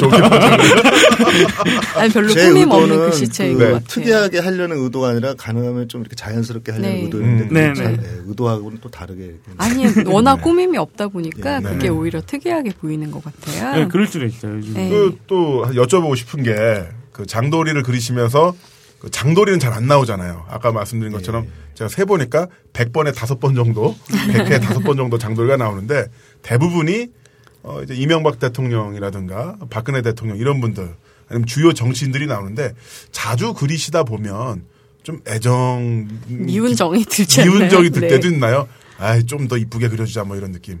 우리나라가 아무래도 그 뉴스에도 대통령이 많이 나오고 네. 네. 또 대통령 중심 정치 구조를 갖고 있다 보니까 좀 그 1인 캐릭터에 좀 의존하는 그런 경향이 사실 많이 네. 있죠. 예전보다는 그래도 많이 덜 해졌지만. 그러다 보니까 만화에도 대통령이 많이 등장을 하는데 그리다 보면은 잠들기 전에 누웠는데 이렇게 각하의 얼굴이 떠오르는. 와.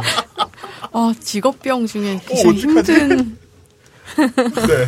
그래서 이제 좀 편하게 잠들지 못한 경우가 있었는데.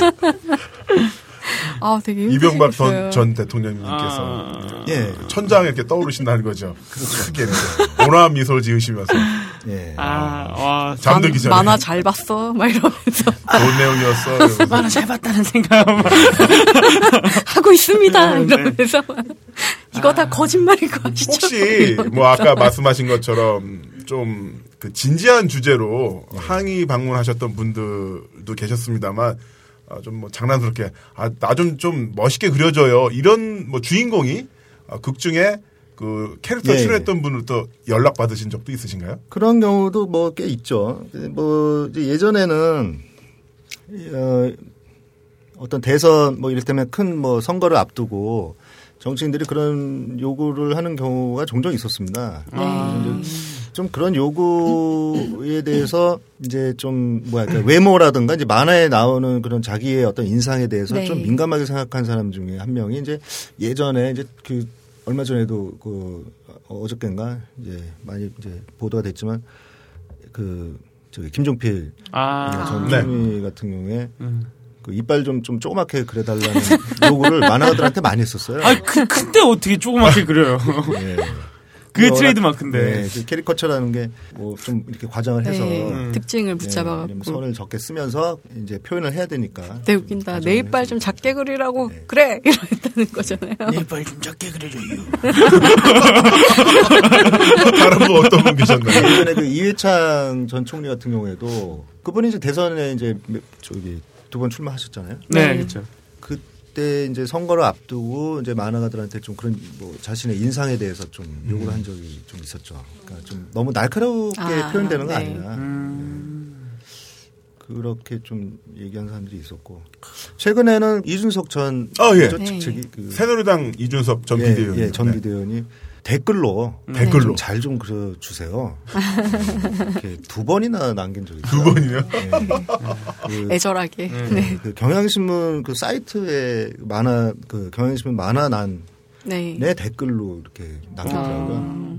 전해주세요. 전에 그거에 대한 댓글이 또 많이 달리더라고요. 아, 아 시끄러 네. 막 이러면서 일부러 그거를 아니 이용해... 잘생기게 그린 건데 응. 그린 것 같은데 왜 뭘 더 바라느냐 뭐 이런 댓글들이 많이 달려. 앞에 그렸던 사람들을 봐. 야, 김종필 이빨을 봐. 이러면서 이빨 좀 작게. 그래서 그 저 댓글을 보고 아 조금 둥글둥글하게 그려줘야겠다 뭐 이런 생각을 해보셨나요? 그러니까 캐릭터 아니 제가 원래 둥글둥글하게 잘 그렸어요. 음. 아 이쁘게 그렸다. 네. 예. 근데 그, 아니, 이쁘게는 아니더라도 어쨌든 뭐. 뭐 무난하게. 제가 기억나는 게 이명박 그 각하는 항상 삐뚤어지게 그리시더라고요. 아, 그분 네. 원래 얼굴 좌우 대칭이 좀 안 맞으니까. 그러니까, 예, 딱 이렇게 딱 그게 제대로 딱 나와가지고 볼 때마다 되게 통쾌했다는. 그러니까 일부러 뭐 삐뚤로 그리려고 해서 삐뚤로 그린 건 아니고요. 네, 있는 네. 그대로. 이제 어떤 좀 표정을 좀 그리려다가 보니까. 네. 네. 그분이 이제 항상 한쪽을 음. 이렇게 오뎅 드실 때도 이제 한점 그런 게 아닌가 좀. 네. 보통 네. 이제 저희 같은 사람들은 좀 평범한 일을 한다고 할 수는 없으니까 뭐 김남우 씨 같은 경우에는 뭐 방송을 많이 하시잖아요. 그럼 아우 뭐 입만 갖고 있으면 되니까 편하겠다라든가 저 같은 경우에는 키보드만 치면 뭐 돈 버니까 좋겠다 뭐 음. 그럴 수 있고 화백 같은 경우에는 하루에 네 컷만 그리니까 되게 좋겠다 뭐 이런 이런 오해나 그런 얘기 들으실 때 없으세요? 그런 얘기를 저한테 뭐 직접적으로 하지는 않지만 뭔가 그런 생각을 하고 있다는 느낌을 좀 제가 받은 적이 있어요. 다른, 다른 볼륨 커졌어, 볼륨 커졌어, 볼륨 커졌어, 볼륨 커졌어. 그러니까 이를테면은 이제 어, 그 매일 그리시느라고 네. 어, 얼마나 힘드시겠어요라고 이런 얘기는 하는데 네. 하는데 네, 이분 그렇게 이야기하는데 숨겨진 내용은 또 너는 달랑 네 컷만 그러니까 얼마나 편하겠냐 이런 거를 얘기하고자 하는 거를 느낀 적이 제가 몇 번 있었어요. 음. 음. 근데 사실은 정말 엄청난 고민을 해야 그 내 컷이 나오지 않나요? 어떠세요? 엄청난 고민은 사실 해야죠. 해야 네. 되는데 제가 사실 그렇게 고민을 좀 못 하고 있는데 고민에는 뭐 끝이 없잖아요. 네. 네. 고민을 음. 많이 해야 된다고는 생각하고 있어요. 저도. 전그 고민 중에 하나가 김효민 화백이라고 또 계시잖아요. 네. 아, 네. 한컷 만평을 그리시는데 네. 이분이랑 소재가 겹칠 때가 있지 않나요? 아무래도 같은 시사 만화가인데. 소재가 그렇죠. 겹칠 때가 있죠. 아무래도 그 이슈가 되는 일들을 다루다 보면은 또 시기적으로 또 그 비슷한 일들이 많이 벌어지니까요. 네. 근데 어쨌든 그 표현 방식 자체가 다르기 때문에 네. 네. 어쨌든 그 결과물은 다르게 나오죠. 네. 음. 생각보다 뭐 중첩에 대한 우려 이런 거는 없으신. 딱히 그런 뭐 여, 음. 우려는 안 하고. 하기야 뭐 누가 그리느냐에 따라서 네. 다른 만화가 되니까. 근데 김용민 화백님은 참 저기 하실 것 같아. 그 낙검수 김용민 때문에 네. 가끔 가다 보면 자기가 실시간 검색 1위 돼 있고 막 여기저기 욕설 댓글 보면 이게 저쪽 김용민인가 이 김용민인가 이러면서 저는 옛날에 낙검수를 모르 그 잠깐 알았을 때 네. 전 김용민 화백님인 줄 알았어요. 나도 그분이 줄 알았어요. 그래서 아 역시나 아, 덩치도 크시고 아. 퉁퉁하시고 무슨 그 중국 달마도에서 나오신 네. 분이 이런 그림 그리시는구나. 네. 근데 방송에서 왜 이렇게 말이 저렴하지? 그래서 그랬어. 네, 아니더라고요. 네. 자, 보통, 예, 시사 만화가의 하루 생활은 어떨까? 그런 게 궁금해요. 그게 뭐 매일 똑같은 것 같지 않아요. 이를테면 어떤 뭐 얼마 전에 뭐 만화 원작으로 드라마 미생도 네. 어, 굉장히 그 인기를 끌었지만 그 미생에 나오는 그 일반 기업체 직장인들의 생활이라는 거는 출퇴근 시간이 어느 정도 정해져 있잖아요. 네. 물론 야근도 자주 뭐 네. 하겠지만 어쨌든 출근 시간은 정해져 있는 거고 그리고 어떤 일과라는 게 네. 네, 어떤 어느 정도는 세팅되어 있는 그런 이제 생활을 하는데 만화를 그리는 사람의 입장에서는 딱히 그렇게 뭐 정해져 있는 것 같지는 않아요. 맨날 출근하세요? 예, 출근은 음. 뭐 공식적으로 이렇게 하는데 일단 중요한 거는 마감이죠. 마감을 네. 출근을 해 하든 뭐 출근을 안 하든 어쨌든 마감만 하면 되는 네. 거니까. 음.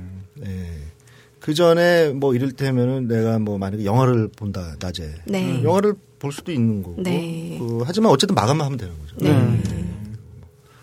근데 사실 이 저도 생활... 지금 여기 나와서 이러고 있잖아요. 근데 이 생활이 더 힘든 게 뭐냐면 어디서든 일을 할 수 있는 환경이라는 것은 또 어디서든 일을 해야 하는 그런 화, 상황이 되는 거잖아요. 그렇죠. 음. 어디서든 하긴 해야 되는 거죠. 집에 누워서도 천장에 떠오르는 이명박 전 대통령 이미지를 봐야 되는 거고. 저도 지금 이제 들어가면은 만화 저기 마감을 해야 돼요. 네. 그렇기 때문에 제가 이제 오늘 이제 운전하고 오면서도 구상을 하면서 온 거죠. 네. 그래서 어디 이제 자기가 몸은 어디 있든지 예, 항상 그 어, 오늘 만화는 어떤 것을 그릴까 하는 네. 구상은 항상 하는 것 같아요. 그래서 네. 아까도 말씀드렸지만 그 구상 하다 보니까 또 저기 자기 전에 그 각하의 얼굴이 아. 그런 또 일들도 야, 이건 완전 직업병이네요. 그 특종이 터지거나 네. 네. 큰 사건 사고가 터지면은 기자들은 현장으로 달려가잖아요. 그런 것처럼 직접 취재를 하시거나 현장에 갈 때도 계신가요, 혹시? 그렇게 좀 해야 되겠다는 생각을 한 적이 몇 번, 여러 번 있었어요. 네. 사실 그렇게 어떤 이 사안에 따라서 현장에 가서 확인을 해 보는 것이 좋은 경우가 사실 많이 있는데 그렇다고 생각을 하는데 이 여건상 그게 좀 쉽지가 않습니다. 음. 예. 그리고 꼭 그것이 좋으냐 하느냐는 생각도 들고요. 음. 예, 현장의 어떤 리얼리티라든가 이런 거를 반영하는 것도 좋지만 오히려 그것이 또 그 거시적으로 어, 살펴보는 거 눈을 좀 가리게 될 수 있는 측면도 있는 거거든요. 네. 그러니까 만화라는 게 어떤 상황의 어떤 리얼리티도 중요하지만 이 그 맥락을 좀 이렇게 짚어주고 전달하는 것도 중요한 거기 때문에 예, 어떤 현장을 감으로써 오히려 그 시간을 뺏김으로써 네. 매일 만화 연재하는데 네. 어떤 그 맥락을 접근하는데 또 오히려 방해가 될 수도 있는 문제가 맥락에 대한 접근. 네. 네. 그 창작을 하는 사람들은 막 취재를 해야 된다 이런 강박이 좀 있잖아요. 근데 그 고래 천명관 작가가 그런 얘기를 하더라고요. 취재를 통해 얻을 수 있는 건 대체로 귀한 게 없다. 그러니까 그냥 아 그렇구나 이런 직관으로 떠오르는 네. 거죠. 그래서 딴지일보가 제일 잘하는 게 염력 취재잖아요. 염력 취재. 염력 취재하다가 몇 번. 그러니까 지금은 지금은 정보가 워낙 많이 쏟아져 나오는 시대이기 때문에 네. 그 정보를 잘 판별하고 종합하는 것도 음. 굉장히 중요하다고 봅니다. 네. 네. 음.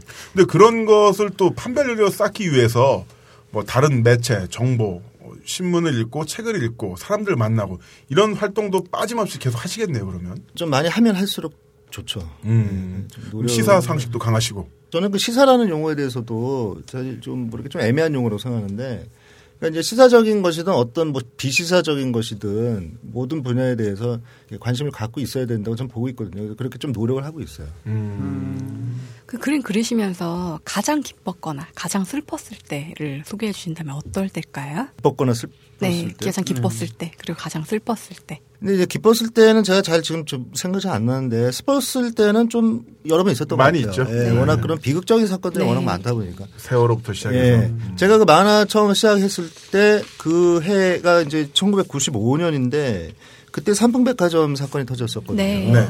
그래서 굉장히 비극적인 사건으로 그 만화를 이제 시작했던 거죠. 근데 이제 그 20년이 지난 어, 그 시점에서 또 이 세월호 사건이 터져가지고 참 그 마음이 많이 착잡하고 그 그런 내용을 다루면서도 또 이제 예, 많이 무거웠죠 마음이. 네. 음. 저는 기억에 남는 만평이 있는데 어, 조선일보 만평이에요.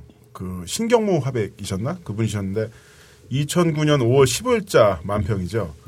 그 봉화궁이 있고요. 아주 높다른 큰 성벽, 아주 높은 큰 궁이 있고 그 궁 안에 이제 노무현 대통령이 밖을 내다보면서 아직도 내 지지자들이 구름처럼 몰려오고 있네 이런 대사를 하고 있습니다. 음. 밖에는 수많은 사람들이 와와 몰려들고 있는데 어, 이 사람들이 생각하고 있는 건 그거예요.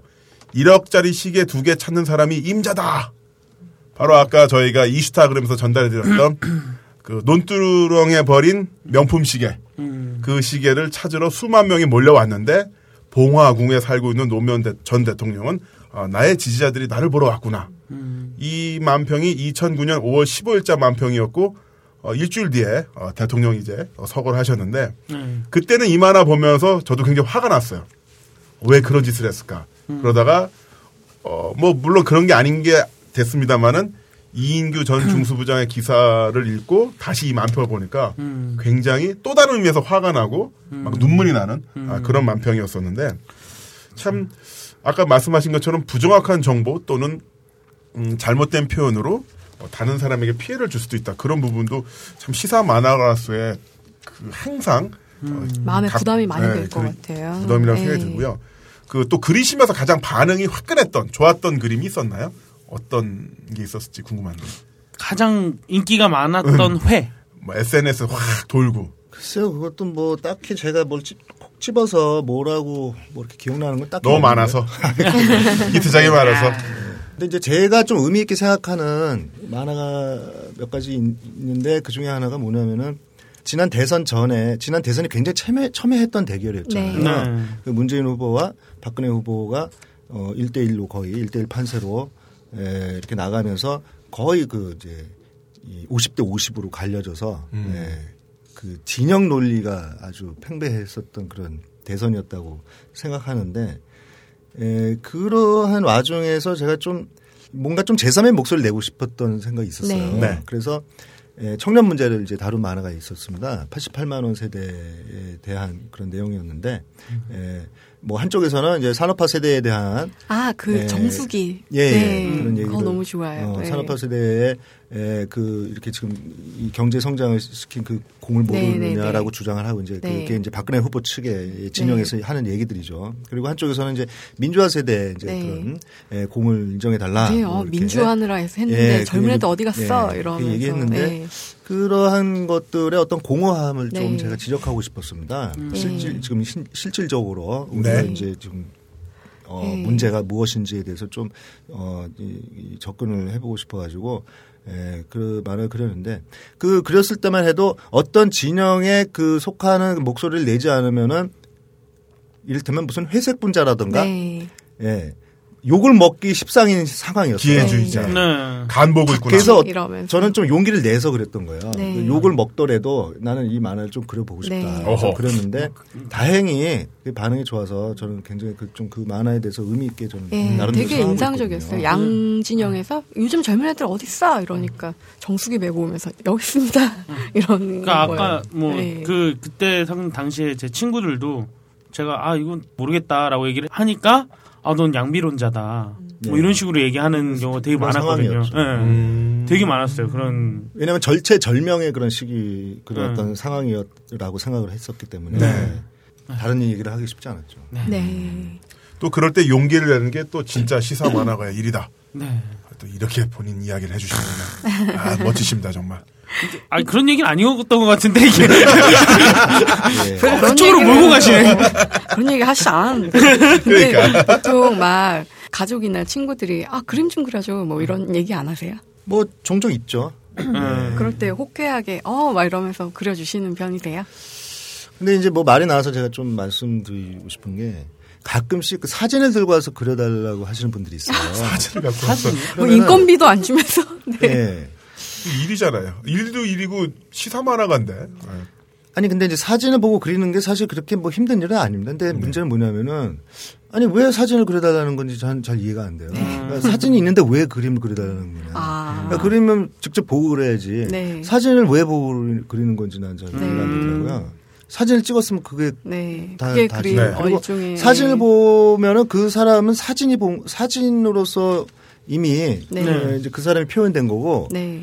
사진을 통해서는 제가 알 수가 없는 거예요. 네. 요즘 또 워낙 뽀샵도 많이 하고 네. 그렇기 때문에 사진에 대해서 제가 그 사람을 알 수는 없는 겁니다. 네. 그 사람을 그리려면 그 사람 직접 봐야죠. 그럼 자기 얼굴을 음. 들이밀면서 그려달라고 하는 사람은 없나요? 그런 경우에 제가 그려드리죠. 아. 근데 이제 그 여성분들 얼마입니까? 여성분들 같은 경우에는 참 많이 조심스럽습니다. 제가 네. 여성분들을 잘못 그려줬다가 욕을 먹은 적이 몇 번 있어요. 아 그게 욕을 먹고 완, 그 다음부터는 인간관계가 끝나버립니다. 아, 아, 제가 예전에 뭐 뵌 적이 있어요. 취재차 네. 요 방송 때문에 네. 아, 독구 기자님이랑 같이 해서 선생님을 취재차 뵌 적이 있었는데 그 다음 자리에서 이렇게 그림을 그려주셨는데요. 음. 어, 화백님, 화백님이 여자분을 그리실 때 좀다 음. 뭐 흔히 하는 표현으로 다 센 년으로 그래요. 아, 강하신 분. 어, 강하신 분으로. 음. 예. 그래서 제가 좀 뽀샵을 해드리죠. 아. 아, 했는데 예? 예. 뽀샵을 한게 그런, 그런 아, 거라면 예. 그분은 누구신지 잘 모르겠어요. 예. 지금 웃고 계신 저분 아닌가? 아, 그래서 아, 되게 이쁘게 잘 그리셨는데 음. 강하게. 음. 저는 그려주셨는데 저는 정말 덕구 뭐 이런 느낌? 음. 순박한 농부 이렇게 잘 그려주셨더라고요. 그려달라고 할까 지금 생각했는데 김현진 작가는 내가 보기엔 마타하리로 나올 거야. 마타하리. 난 그래도 세게 생겨갖고. 아, 화배님 네. 그런데 아까 잠깐 미, 생 말씀해 주셨는데 요즘 만화를 기반으로 해서 드라마라든가 영화 관련 상품들도 많이 많이 나오고 있잖아요. 네. 그런 거 보면은 아 나도 장도리가 좀 히트 쳐서 장도리로 좀 뭔가 다른 거 좀 생기면 좋겠다 이런 생각 해보신 적은 없으세요? 장도리의 경우에는 어떤 스토리를 가지고 이렇게 연재되는 건 아니라 아니기 때문에 네. 예, 그런 뭐 드라마 하기에는 이제 적당하지 않은 내용인 것 같고요. 그 뭐 원래 저도 사실 신문 만화 하기 전에는 이제 국화를 좀 준비했었고 네. 그쪽에 관심이 많았기 때문에 어 그런 좀 하고 싶다는 생각은 있죠. 극화를 좀 그려보고 싶다. 음. 이제 그게 뭐 드라마화가 되고 이런 거는 뭐 그 다음 문제고요. 일단 그 드라마 같은 만화를 한번 그려보고 싶다. 어. 네. 네, 이런 생각은 사실 갖고 있는데 이게 이제 좀 노력이 뒷받침돼야 되는 거, 노력과 실력이 뒷받침돼야 되는 거기 때문에 예, 뭐 어떻게 하느냐 달려 있는 거죠. 뭐. 음. 얼마 전에 보니까 그 장태산 화백님도 웹툰 연재를 하셨던데 네이버의 몽홀이라고 네, 네. 그런 것처럼 우리 또 박순찬 화백님도 큰 작품 대작 하나 연재를 하셔가지고 TVN 드라마로 탁 음. 그때부터는 전화 드리면 이제 매니저가 받고 아, 근데 정말 보고 싶네요. 박순찬 화백님이 그리는 장편 그러니까, 예. 극화. 어떤 내용을 한번 그려보고 싶으신 건데요? 그럼 뭐 이제 가끔씩 이렇게 돌아다니다 보면 뭐 아 이런 것들 만화로 한번 그려보면 좋겠다라는 소재들이 사실 그 뭐 많이 있죠. 음. 음. 예를 들면 뭐 이를테면 만약에 이제 지금 김남훈 위원님 이제 제가 이제 네. 알게 됐잖아요. 이제 그러면 아 레슬링 만화 한번 그려보면 사실 옛날에 그 레슬링 만화가 있었잖아요. 네, 타이거 마스크. 타이거 마스크. 그 음. 레슬링 선수로서의 어떤 뭐 비애라든가 지금 현재 레슬링 선수들의 어떤 그 음. 그런 안 팔릴 것 같아요. 죄송해요. 하지 마세요. 너무 우울해서. 시사 만화가 하시는 게 좋을 것 같아요. 네. 아, 이제 레슬링 소재는 좀 그렇습니다. 아까 초반에 나왔던 얘기인데, 그, 네. 쌀새로. 쌀쌀을 하신다고. 쌀쌀. 아, 네, 어, 좀 많이 의외였어요. 이렇게 너무나 이렇게 좀 근엄하시니까 네. 말씀하시는 것도. 제가 이제 우연한 기회로 이제 쌀쌀을 2005년도에 어, 되게 오래 10년이나 하셨네요. 네, 뭐 꾸준히 한 건 아니고요. 네. 잠깐 좀 하다가 네, 지금은 사실 뭐 잘 안 하고 있는데 네. 가끔씩 이제 뭐 지도 네. 후진 양성만 조금 하고. 아, 후진 양성. 네. 어디 뭐 홍대 쪽 아니면 강남 쪽 활동. 홍대 쪽에서. 아, 네. 음. 막곤도구만. 막 이런. 막곤도가 뭐예요? 네. 그, 그 쌀쌀바 이름. 음. 막곤도도 예전에 좀 몇번 네. 갔어요. 네. 음. 업계 용어 은어가 나온 거예요. 네. 아니, 아니 업장 이름입니다. 업장 이름이요? 네. 줄리아나 이런 이름인가요? 아, 그렇구나. 아, 뭔지 알겠다. 그러니까. 살사는 왜 배우시게 된 거예요? 그러니까 우연히 이제 아는 분이 예, 쌀쌀을 한다 그러니까 제가 예의상 네. 저도 뭐 그런 거 좀 관심 있습니다라고 얘기한 거예요. 밥 먹다가. 그랬더니 진짜 관심 있냐고 그러더라고요. 그래서 또 없다고 할 수도 없잖아요. 네. 관심 있다고 했는데. 그래서 이따 그랬더니 그 양반이 그 쌀쌀 동호회에 저를 가입을 시켜버린 거예요. 네. 가입을 시키고 등록을 해버린 거예요 수업을. 네. 네. 그래서 뭐 다니게 됐죠. 네, 하다 보니까 뭐 괜찮은 것 같고 좋은 아. 취미 활동으로 좋은 것 같다. 음. 그래서 이제 계속 하게 됐죠. 음. 레슨을 해줄 실력이면 정말 대단하신 그러니까. 것 같아요. 그럼 이따가 김현희 작가랑 박수상 화백이 살사 한번 추시고 아니 저는 조금만 한번 우리 동영상 한번 네. 찍어서 음. 인터넷에 올리면 어떨까요? 장돌이 장돌이 실상 막 이러면서 실상 벙커원에서 살사 다들 올드보이 장돌인 줄 알아. 그런데 살사를 해보시니까 어떤 점이 매력이 있으셨어요? 불특정 다수 이성과의 여초긴 하지. 네. 그 우리가 우리가 이제 춤 하면은 좀 너무 특별하게 이제 생각하는 것 같더라고요. 저도 뭐 사실 그랬고 춤 음. 접하기 전에는. 근데 춤이라는 게 사실 일상 생활에서 당연 우리가 뭐 밥을 먹고 뭐 사람들 만나고 하는 것처럼 일상 사람들과 대화를 하지 않습니까? 네. 대화를 하듯이 춤도 그런 자연스럽게 이루어져야 네. 저는 된다고 생각해요. 네. 근데 우리가 너무 언젠가부터 그 춤에 대해서 불온시하고 네. 만화를 불온시한 것처럼 춤도 이렇게 많이 불온시하고 어 뭔가 이 단속을 해야 되는 네.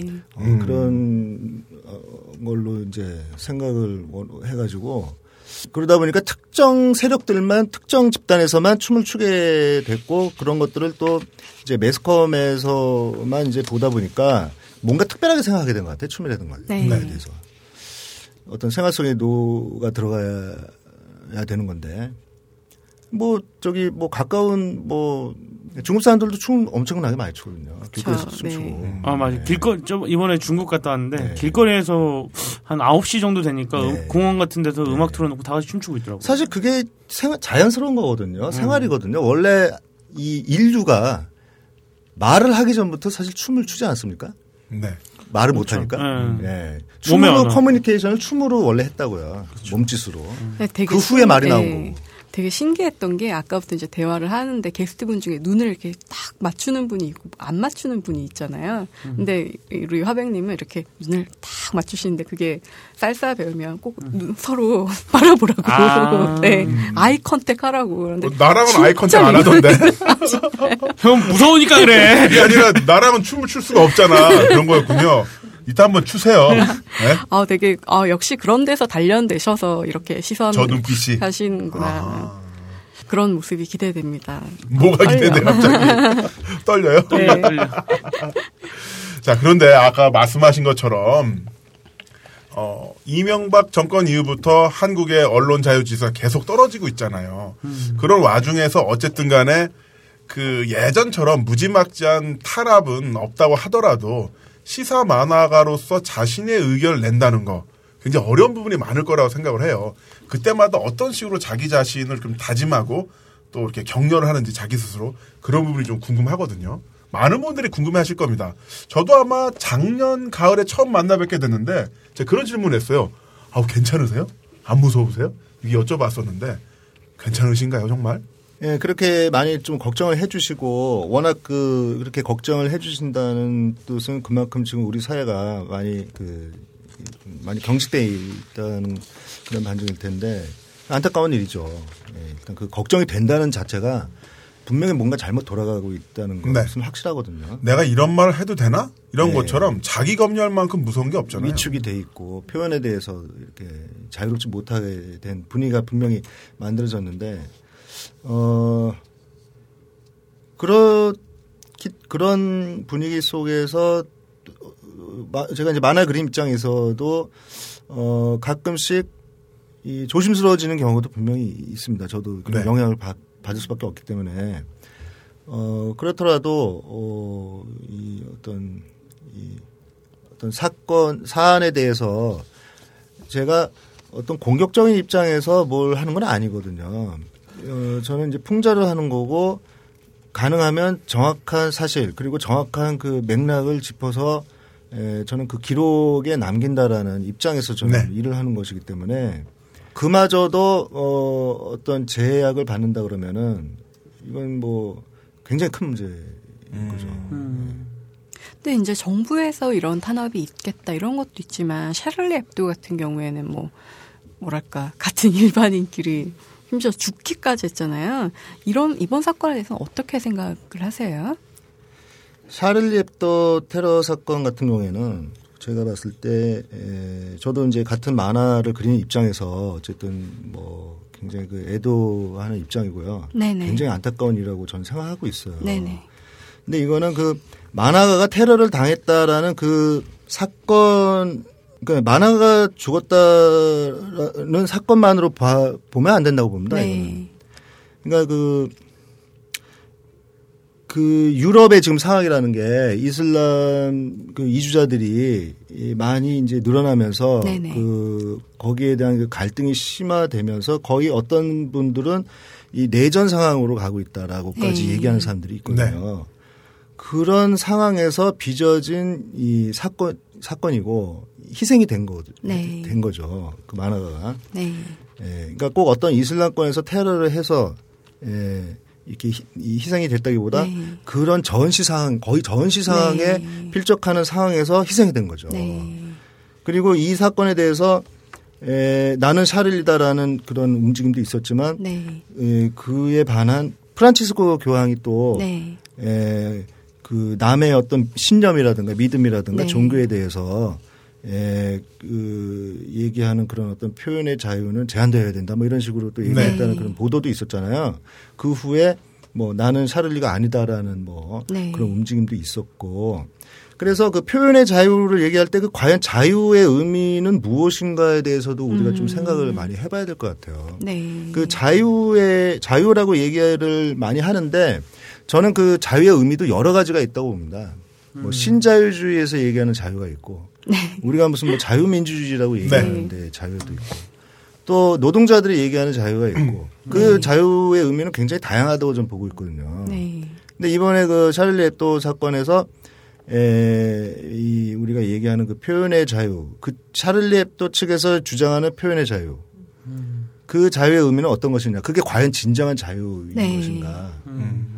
어쩌면은 사실 그 샤릴리 앱도 만화 만평이 꼭 이슬람 것만을 비판한 그런 만화만 그린 것은 아닙니다만 내용을 보면 좀 어마어마하긴 해요. 좀, 정말 좀, 네, 많이 속상하겠더라고요. 어, 많이 속상할 네. 것 같아요. 진짜 정말로 막 그래요. 아, 근데 물론 그 네. 권리도 네. 인정해야 되는데 아까 말씀하신 것처럼 그 많은 생각할 거리를 주는 그 사건이었다는 생각이 드네요. 저는 사실 그, 예, 그 프란치스코 교황이 얘기했듯이 표현의 어떤 남의 믿음이나 신념에 대해서 표현하는 것은 제약을 해야 된다라는 것에는 좀 저는 사실 동의하고 싶지 않아요. 음. 그러니까 표현에는 표현에 제약을 해야 된다라는 것에는 저는 좀 동의하고 싶지 않고요.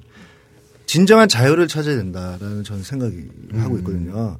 그러니까 그 사릴리 앱도 같은 경우에도 그 표현의 진정한 자유를 찾은 것이냐라는 의문을 가져야 된다고 네. 보는 거죠.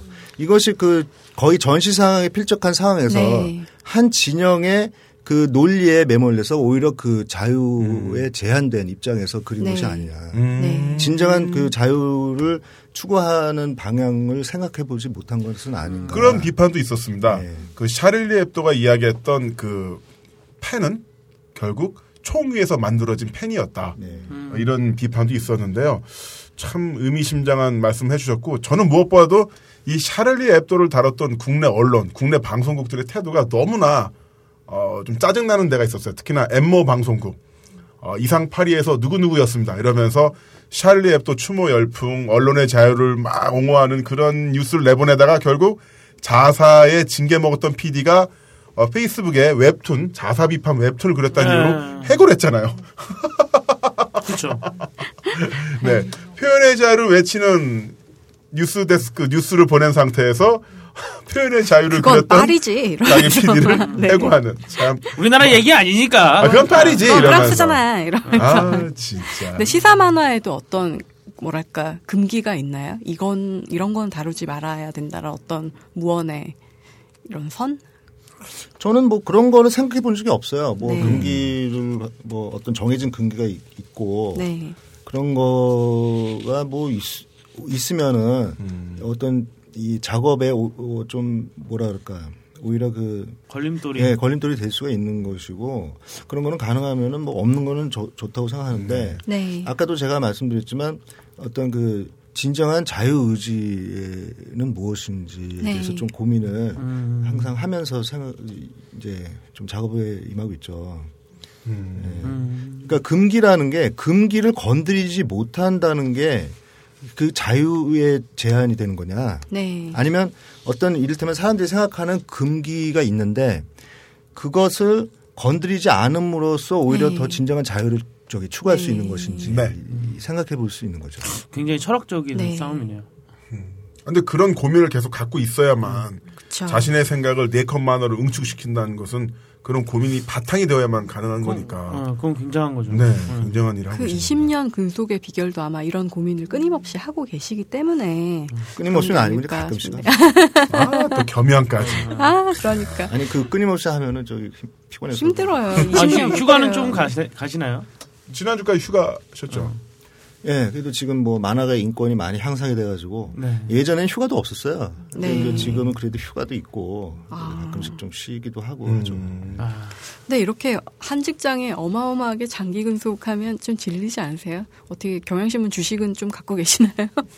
스톡 옵션. 네. 네 주식 얼마나 뭐 이렇게 좀 좋을 뭐 가치가 없어요. 모르니까 네. 그 그러니까 어느덧 20년이 됐어요. 네. 하다 보니까 이게 뭐 만화 특징이 제가 그 같은 장돌이라는 타이틀로 하고는 있지만 그게 뭐 어떤 일관된 내용을 가지고 이를테면 무슨 뭐 김남은 레슬러가 이제 살아온 과정을 뭐 이렇게 얘기한 것도 아니잖아요. 네. 네 계속 다른 각하도 나오고 뭐 네. 네, 공주님도 나오고 계속 다른 사람들이 나오고 있기 때문에 그 매일매일 하다 보니까 다른 내용이거든요. 네. 이게 매일매일. 네. 그 하다 보니까 어느덧 이렇게 20년이 금방 지나간 것 같아요. 음. 네. 음. 근데 그 예전에 2005년도에 만화 박정희 내셨잖아요. 이런 식으로 또 한 번 극화. 아까 뭐 말씀해보고 싶다 하셨습니다만 정치인을 주제로 또 극화 해보실 생각 없어요? 장편? 극화, 뭐 흥미, 이명박. 역사적으로는 아니면 흥미있는 인물 같은 거 있으세요? 음, 만화로 다뤄보고 싶은. 근데 그렇게 다뤄보고 싶은 뭐 내용들은 사실 많이 있는데 문제는 이제 그걸 하느냐가 문제죠. 제가 이제. 음. 그거를 얼마나 할 수 있는 그 역량이 되고 할 수 있는 그런 노력을 이제 기울일 수 있느냐. 시간도 네. 그렇고 네, 일단 회사원이시니까. 네, 어떻게 박화백님은 트위터는 열심히 하시는 편인가요? 잘 안 하세요. 아, 잘 안 하세요? 잘 안 하고 그냥 장도리만 올립니다, 트위터로. 아. 음. 아주 쿨해요. 아. 본인 만화만 올리세요. 네, 네. 괜히 뭐 얘기했다가 뭐 문제되는 경우가 많아가지고. 그렇죠. 근데 어떻게 보면은 만화가 그냥 작가님의 말, 말이잖아요. 네. 그렇죠. 굳이 그치. SNS 네. 할 필요가 없. 또, 음. 또 괜히 말했다가 입에 오르내리고 그러니까. 이런 게 많으니까. 부설에 또. 네. 네. 자, 오늘 이렇게 박순찬 화백님 모시고, 어우, 한 시간 넘게 굉장히 지루한 것 같지만 재밌게 흘러갔던 네. 어, 그런 시간이었어요. 네, eye contact. eye contact 하면서. 네. 전 eye contact 한 적이 별로 없어요. 네. 지금도 계속 휴대폰을 보고 계신데. 아, 제가 그게 싫으세요? 마감하신다잖아요, 오늘. 아, 진짜? 네. 아, 그렇구나. 근데 어떠셨습니까? 오늘 이렇게 방송 한번 해보니까. 저희랑. 제가 뭐 이렇게 좀 말을 잘 못해가지고 사실 방송에 좀 요청이 와도 잘 못 나가 안 나가는 편입니다. 네. 음, 재밌게 하지도 못하고 해서 괜히 민폐 끼치는 것 같아가지고 근데 이제 뭐 김남은 의원께서 특별히 또 초청을 해주셔가지고 제가 이제 네. 내 무서웠구나. 무섭기도 하고 해서 말 안 들으면 왜 집도 근처거든 찾아갈 수도 있어. 근처에 또 살고 계시고 또 네. 그래서 제가 이제 왔는데 어쨌든 뭐 초청해 주셔서 너무 감사하고요. 저도 굉장히 재밌는 시간이었던 것 같아요. 네. 아, 저희는 정말 궁금했어요. 왜냐하면 장돌이라는 존재, 장돌이라는 만화는 항상 보는 것 같았는데 이 만화를 어떤 사람이 그리는지 정말 궁금했거든요. 저를 그러니까, 저뿐만 아니라 네. 다들 궁금했었고 아 이분은 어떤 생각을 갖고 어떤 방향성을 갖고 이 작품을 그리는가 궁금했었고 정말 아, 이렇게 만나 뵙게 되니까 아 역시나 이런 고민을 하시니까 이런 다른 차원을 생각하시니까 이런 작품이 가능하구나. 네. 그런 어떤 큰 감명을 받았습니다. 네, 시큰둥한 듯 하시면서 네. 사실은 이렇게 어떤 진퉁 고민은 또 마음속에 간직하시고 5% 로얄티 네, 그러다가 또 네. 턴하시고 다시 그림하시고 음. 그런 아 되게 흥미로운 분 같아요 진짜 살사 한번 땡기고 싶으네 네? 살사 땡긴다고 안 해요 아 그럼 뭐라고 네. 합니까? 홀딩 하는 거지. 아, 홀딩. 네. 아, 홀딩이구나. 홀딩이 뭐예요? 그냥 잡아준다. 잡아주는. 네. 아, 손을 잡는. 네. 우리 김태형 화병은 어땠어요? 아, 김태형 화병이 저 그림을 겁내 못 그려요. 김 PD는 어땠어요? 아, 화병이 되니까. 어, 저는 그 저도 장도리를 많이 봤어요. 특히 그 아까 말씀하셨는데 그 2014년 4월 18일 날 아마 그 에피소드일 거예요. 거기에서 이제 맨 마지막에 19년이 지나도 달라진 건 없다. 라는 그 멘트가 있었는데 아까 또 그 말씀을 해주셔서 한풍을 기점으로 해서 네 그렇죠 19년이 세월호까지. 지나도 세월호까지 전혀 달라진 게 없다라는 이야기에서 그때 조금 좀 마음이 좀 안 좋았었는데 음. 예, 또 이렇게 직접 뵈니까 또 신, 신기하다 뭐 네. 약간 그렇습니다. 아, 이돌이시잖아요 이 업계. 아 네. 그래요? 네. 참 그런 것 같습니다. 하나의 어떤 작품을 매일 연재를 하고 네. 또그 기간이 20년이 됐다는 것은 네. 그만큼 대한민국 사람으로부터 인정을 받았다는 거잖아요. 네. 그 국민들로부터. 음. 야, 무엇보다도 어, 경향신문 이사진으로부터. 네. 그러니까 강산이 두 번이 변했어요, 벌써. 네. 네. 그림체는 안 변하신 것 같아요. 아, 그림체 변했어요. 약간 좀더 둥글게, 아, 유하게 변하고 그쵸. 있는데 하지만 그림체는 유하게 변했어도 우리 박수상 화백님이 갖고 있는 비판 정신, 네. 정도를 걸어가는 그 의지는 네. 어, 계속 날이 서 있는 것 같습니다. 네. 담겨 있는 메시지는 둥그러지지 않았다. 와, 네. 맞다, 맞다. 네. 저희가 이렇게 띄워드렸습니다. 음. 저희도 한번 띄워주세요. 다들 너무 잘생기시고 아름다우시고. 할 말 없구나, 할말 없구나. 아, 그냥 그런 얘기 왜 하냐고 진짜 하지 말았어야지. 속담으로 마무리하려고. 자, 화백님, 그러면 앞으로, 음, 어떤 작품 또 그려보시겠다. 어, 이런 적이 있나요? 아, 장도리에서 어떤 걸 좀 더 표현해보고 싶다. 의지, 표명. 우리 독자들 위한 약속 이런 거 한번 해주시죠. 뭐 일단 이 일일 연재 신문 만화의 특성상 사건 이슈에 대해서 이제 이슈를 소재로 삼아가지고 그리다 보니까 사실 뭐 저도 알 수가 없는 거죠. 예, 내일 뭐 어떤 일이 벌어질지 모르는 거죠. 네. 예, 내일 벌어지는 일에 대해서 또 그래야 되는 거고. 근데 어쨌든 좀 더 지금보다는 좀 더 깊이 있는 시각으로 좀 더 이 그 우리가 이 세상 지금 이 갈수록 세상이 복잡해지고 다원화되고 하다 보니까 이 사람들의 시야도 점점 좁아질 수밖에 없습니다. 네. 그리고 모든 일들이 더 잘게 나눠지고 분업화되고 파편화. 예, 파편화되고 자기 일을 하는데도 급급 저기 굉장히 바빠지고 급 급해지기 때문에 그 어떤 전체적인 맥락을 찾아보기가 쉽지 않은데 그런 일을 대신 해 주는 게 만화가의 일이라고 저는 보고 있거든요. 네. 저는 이제 뭐 일을 이제 만화만 그리니까 다른 업무에 종사하지 않고 만화만 그리니까 그 남는 시간에 저는 이제 그런 일들을 하는 거죠. 그런 시각을 제가 그 키워서 사람들에게 그런 것들을 이제 제공해 주는 게 제 이제 임무라고 생각하고 그런 일들을 좀 더좀 예, 충실히 예, 해 나가야 된다고 저는 생각하고 있어요. 음. 네. 아, 또 한 번 이렇게 우리 수경케 만든 그러니까 멋진 멘트. 우린 되게 저질의 인간들인 것 같아요. 뭐 이런. 아, 죄송합니다. 아니, 좀 멋있게 하려다가. 아, 아니요. 좋았어, 좋았어요. 좋았어요. 네. 아, 자, 화면이 딱 하나만 질문이요. 그러면 내일자 신문에 어떤 만화 나오는 건가요? 팟캐스트 다 죽어버려, 막 이런 거 아니에요? 글쎄요. 벙커원의 핵폭탄을. 네, 제가 지금 이제 가서 마감을 해야 되는데, 뭐 아직 딱히 잡힌 건 없습니다. 아, 그러세요? 네. 이게 바로 20년 차의 공력. 아, 그러니까. 네. 아니 뭐 늘 그렇죠 뭐. 네. 타블렛 잡으면 나오겠지 네. 이러면서만. 자 우리 박수영 화변이 빨리 그 소재를 잡을 수 있도록 네. 어, 보내드려야 되니까 네. 무엇보다 응원의 박수로 보내드리면서. 네. 자 우리 다 같이 하트 모양 할까요? 화변님 네. 사랑합니다 하면서. 네. 자, 장도리 화이팅. 장도리 화이팅. 고맙습니다. 네 고생하셨습니다. 네 고생하셨습니다.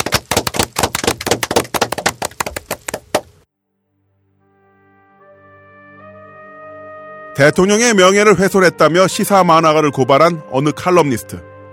신문사와 논조가 다르다는 이유로 만평을 누락시킨 어느 신문사. 만평에 작가를 죽이고 싶다는 댓글을 단 어느 독자. 시사 만화가는 작가이자 신문사에 소속된 언론인입니다.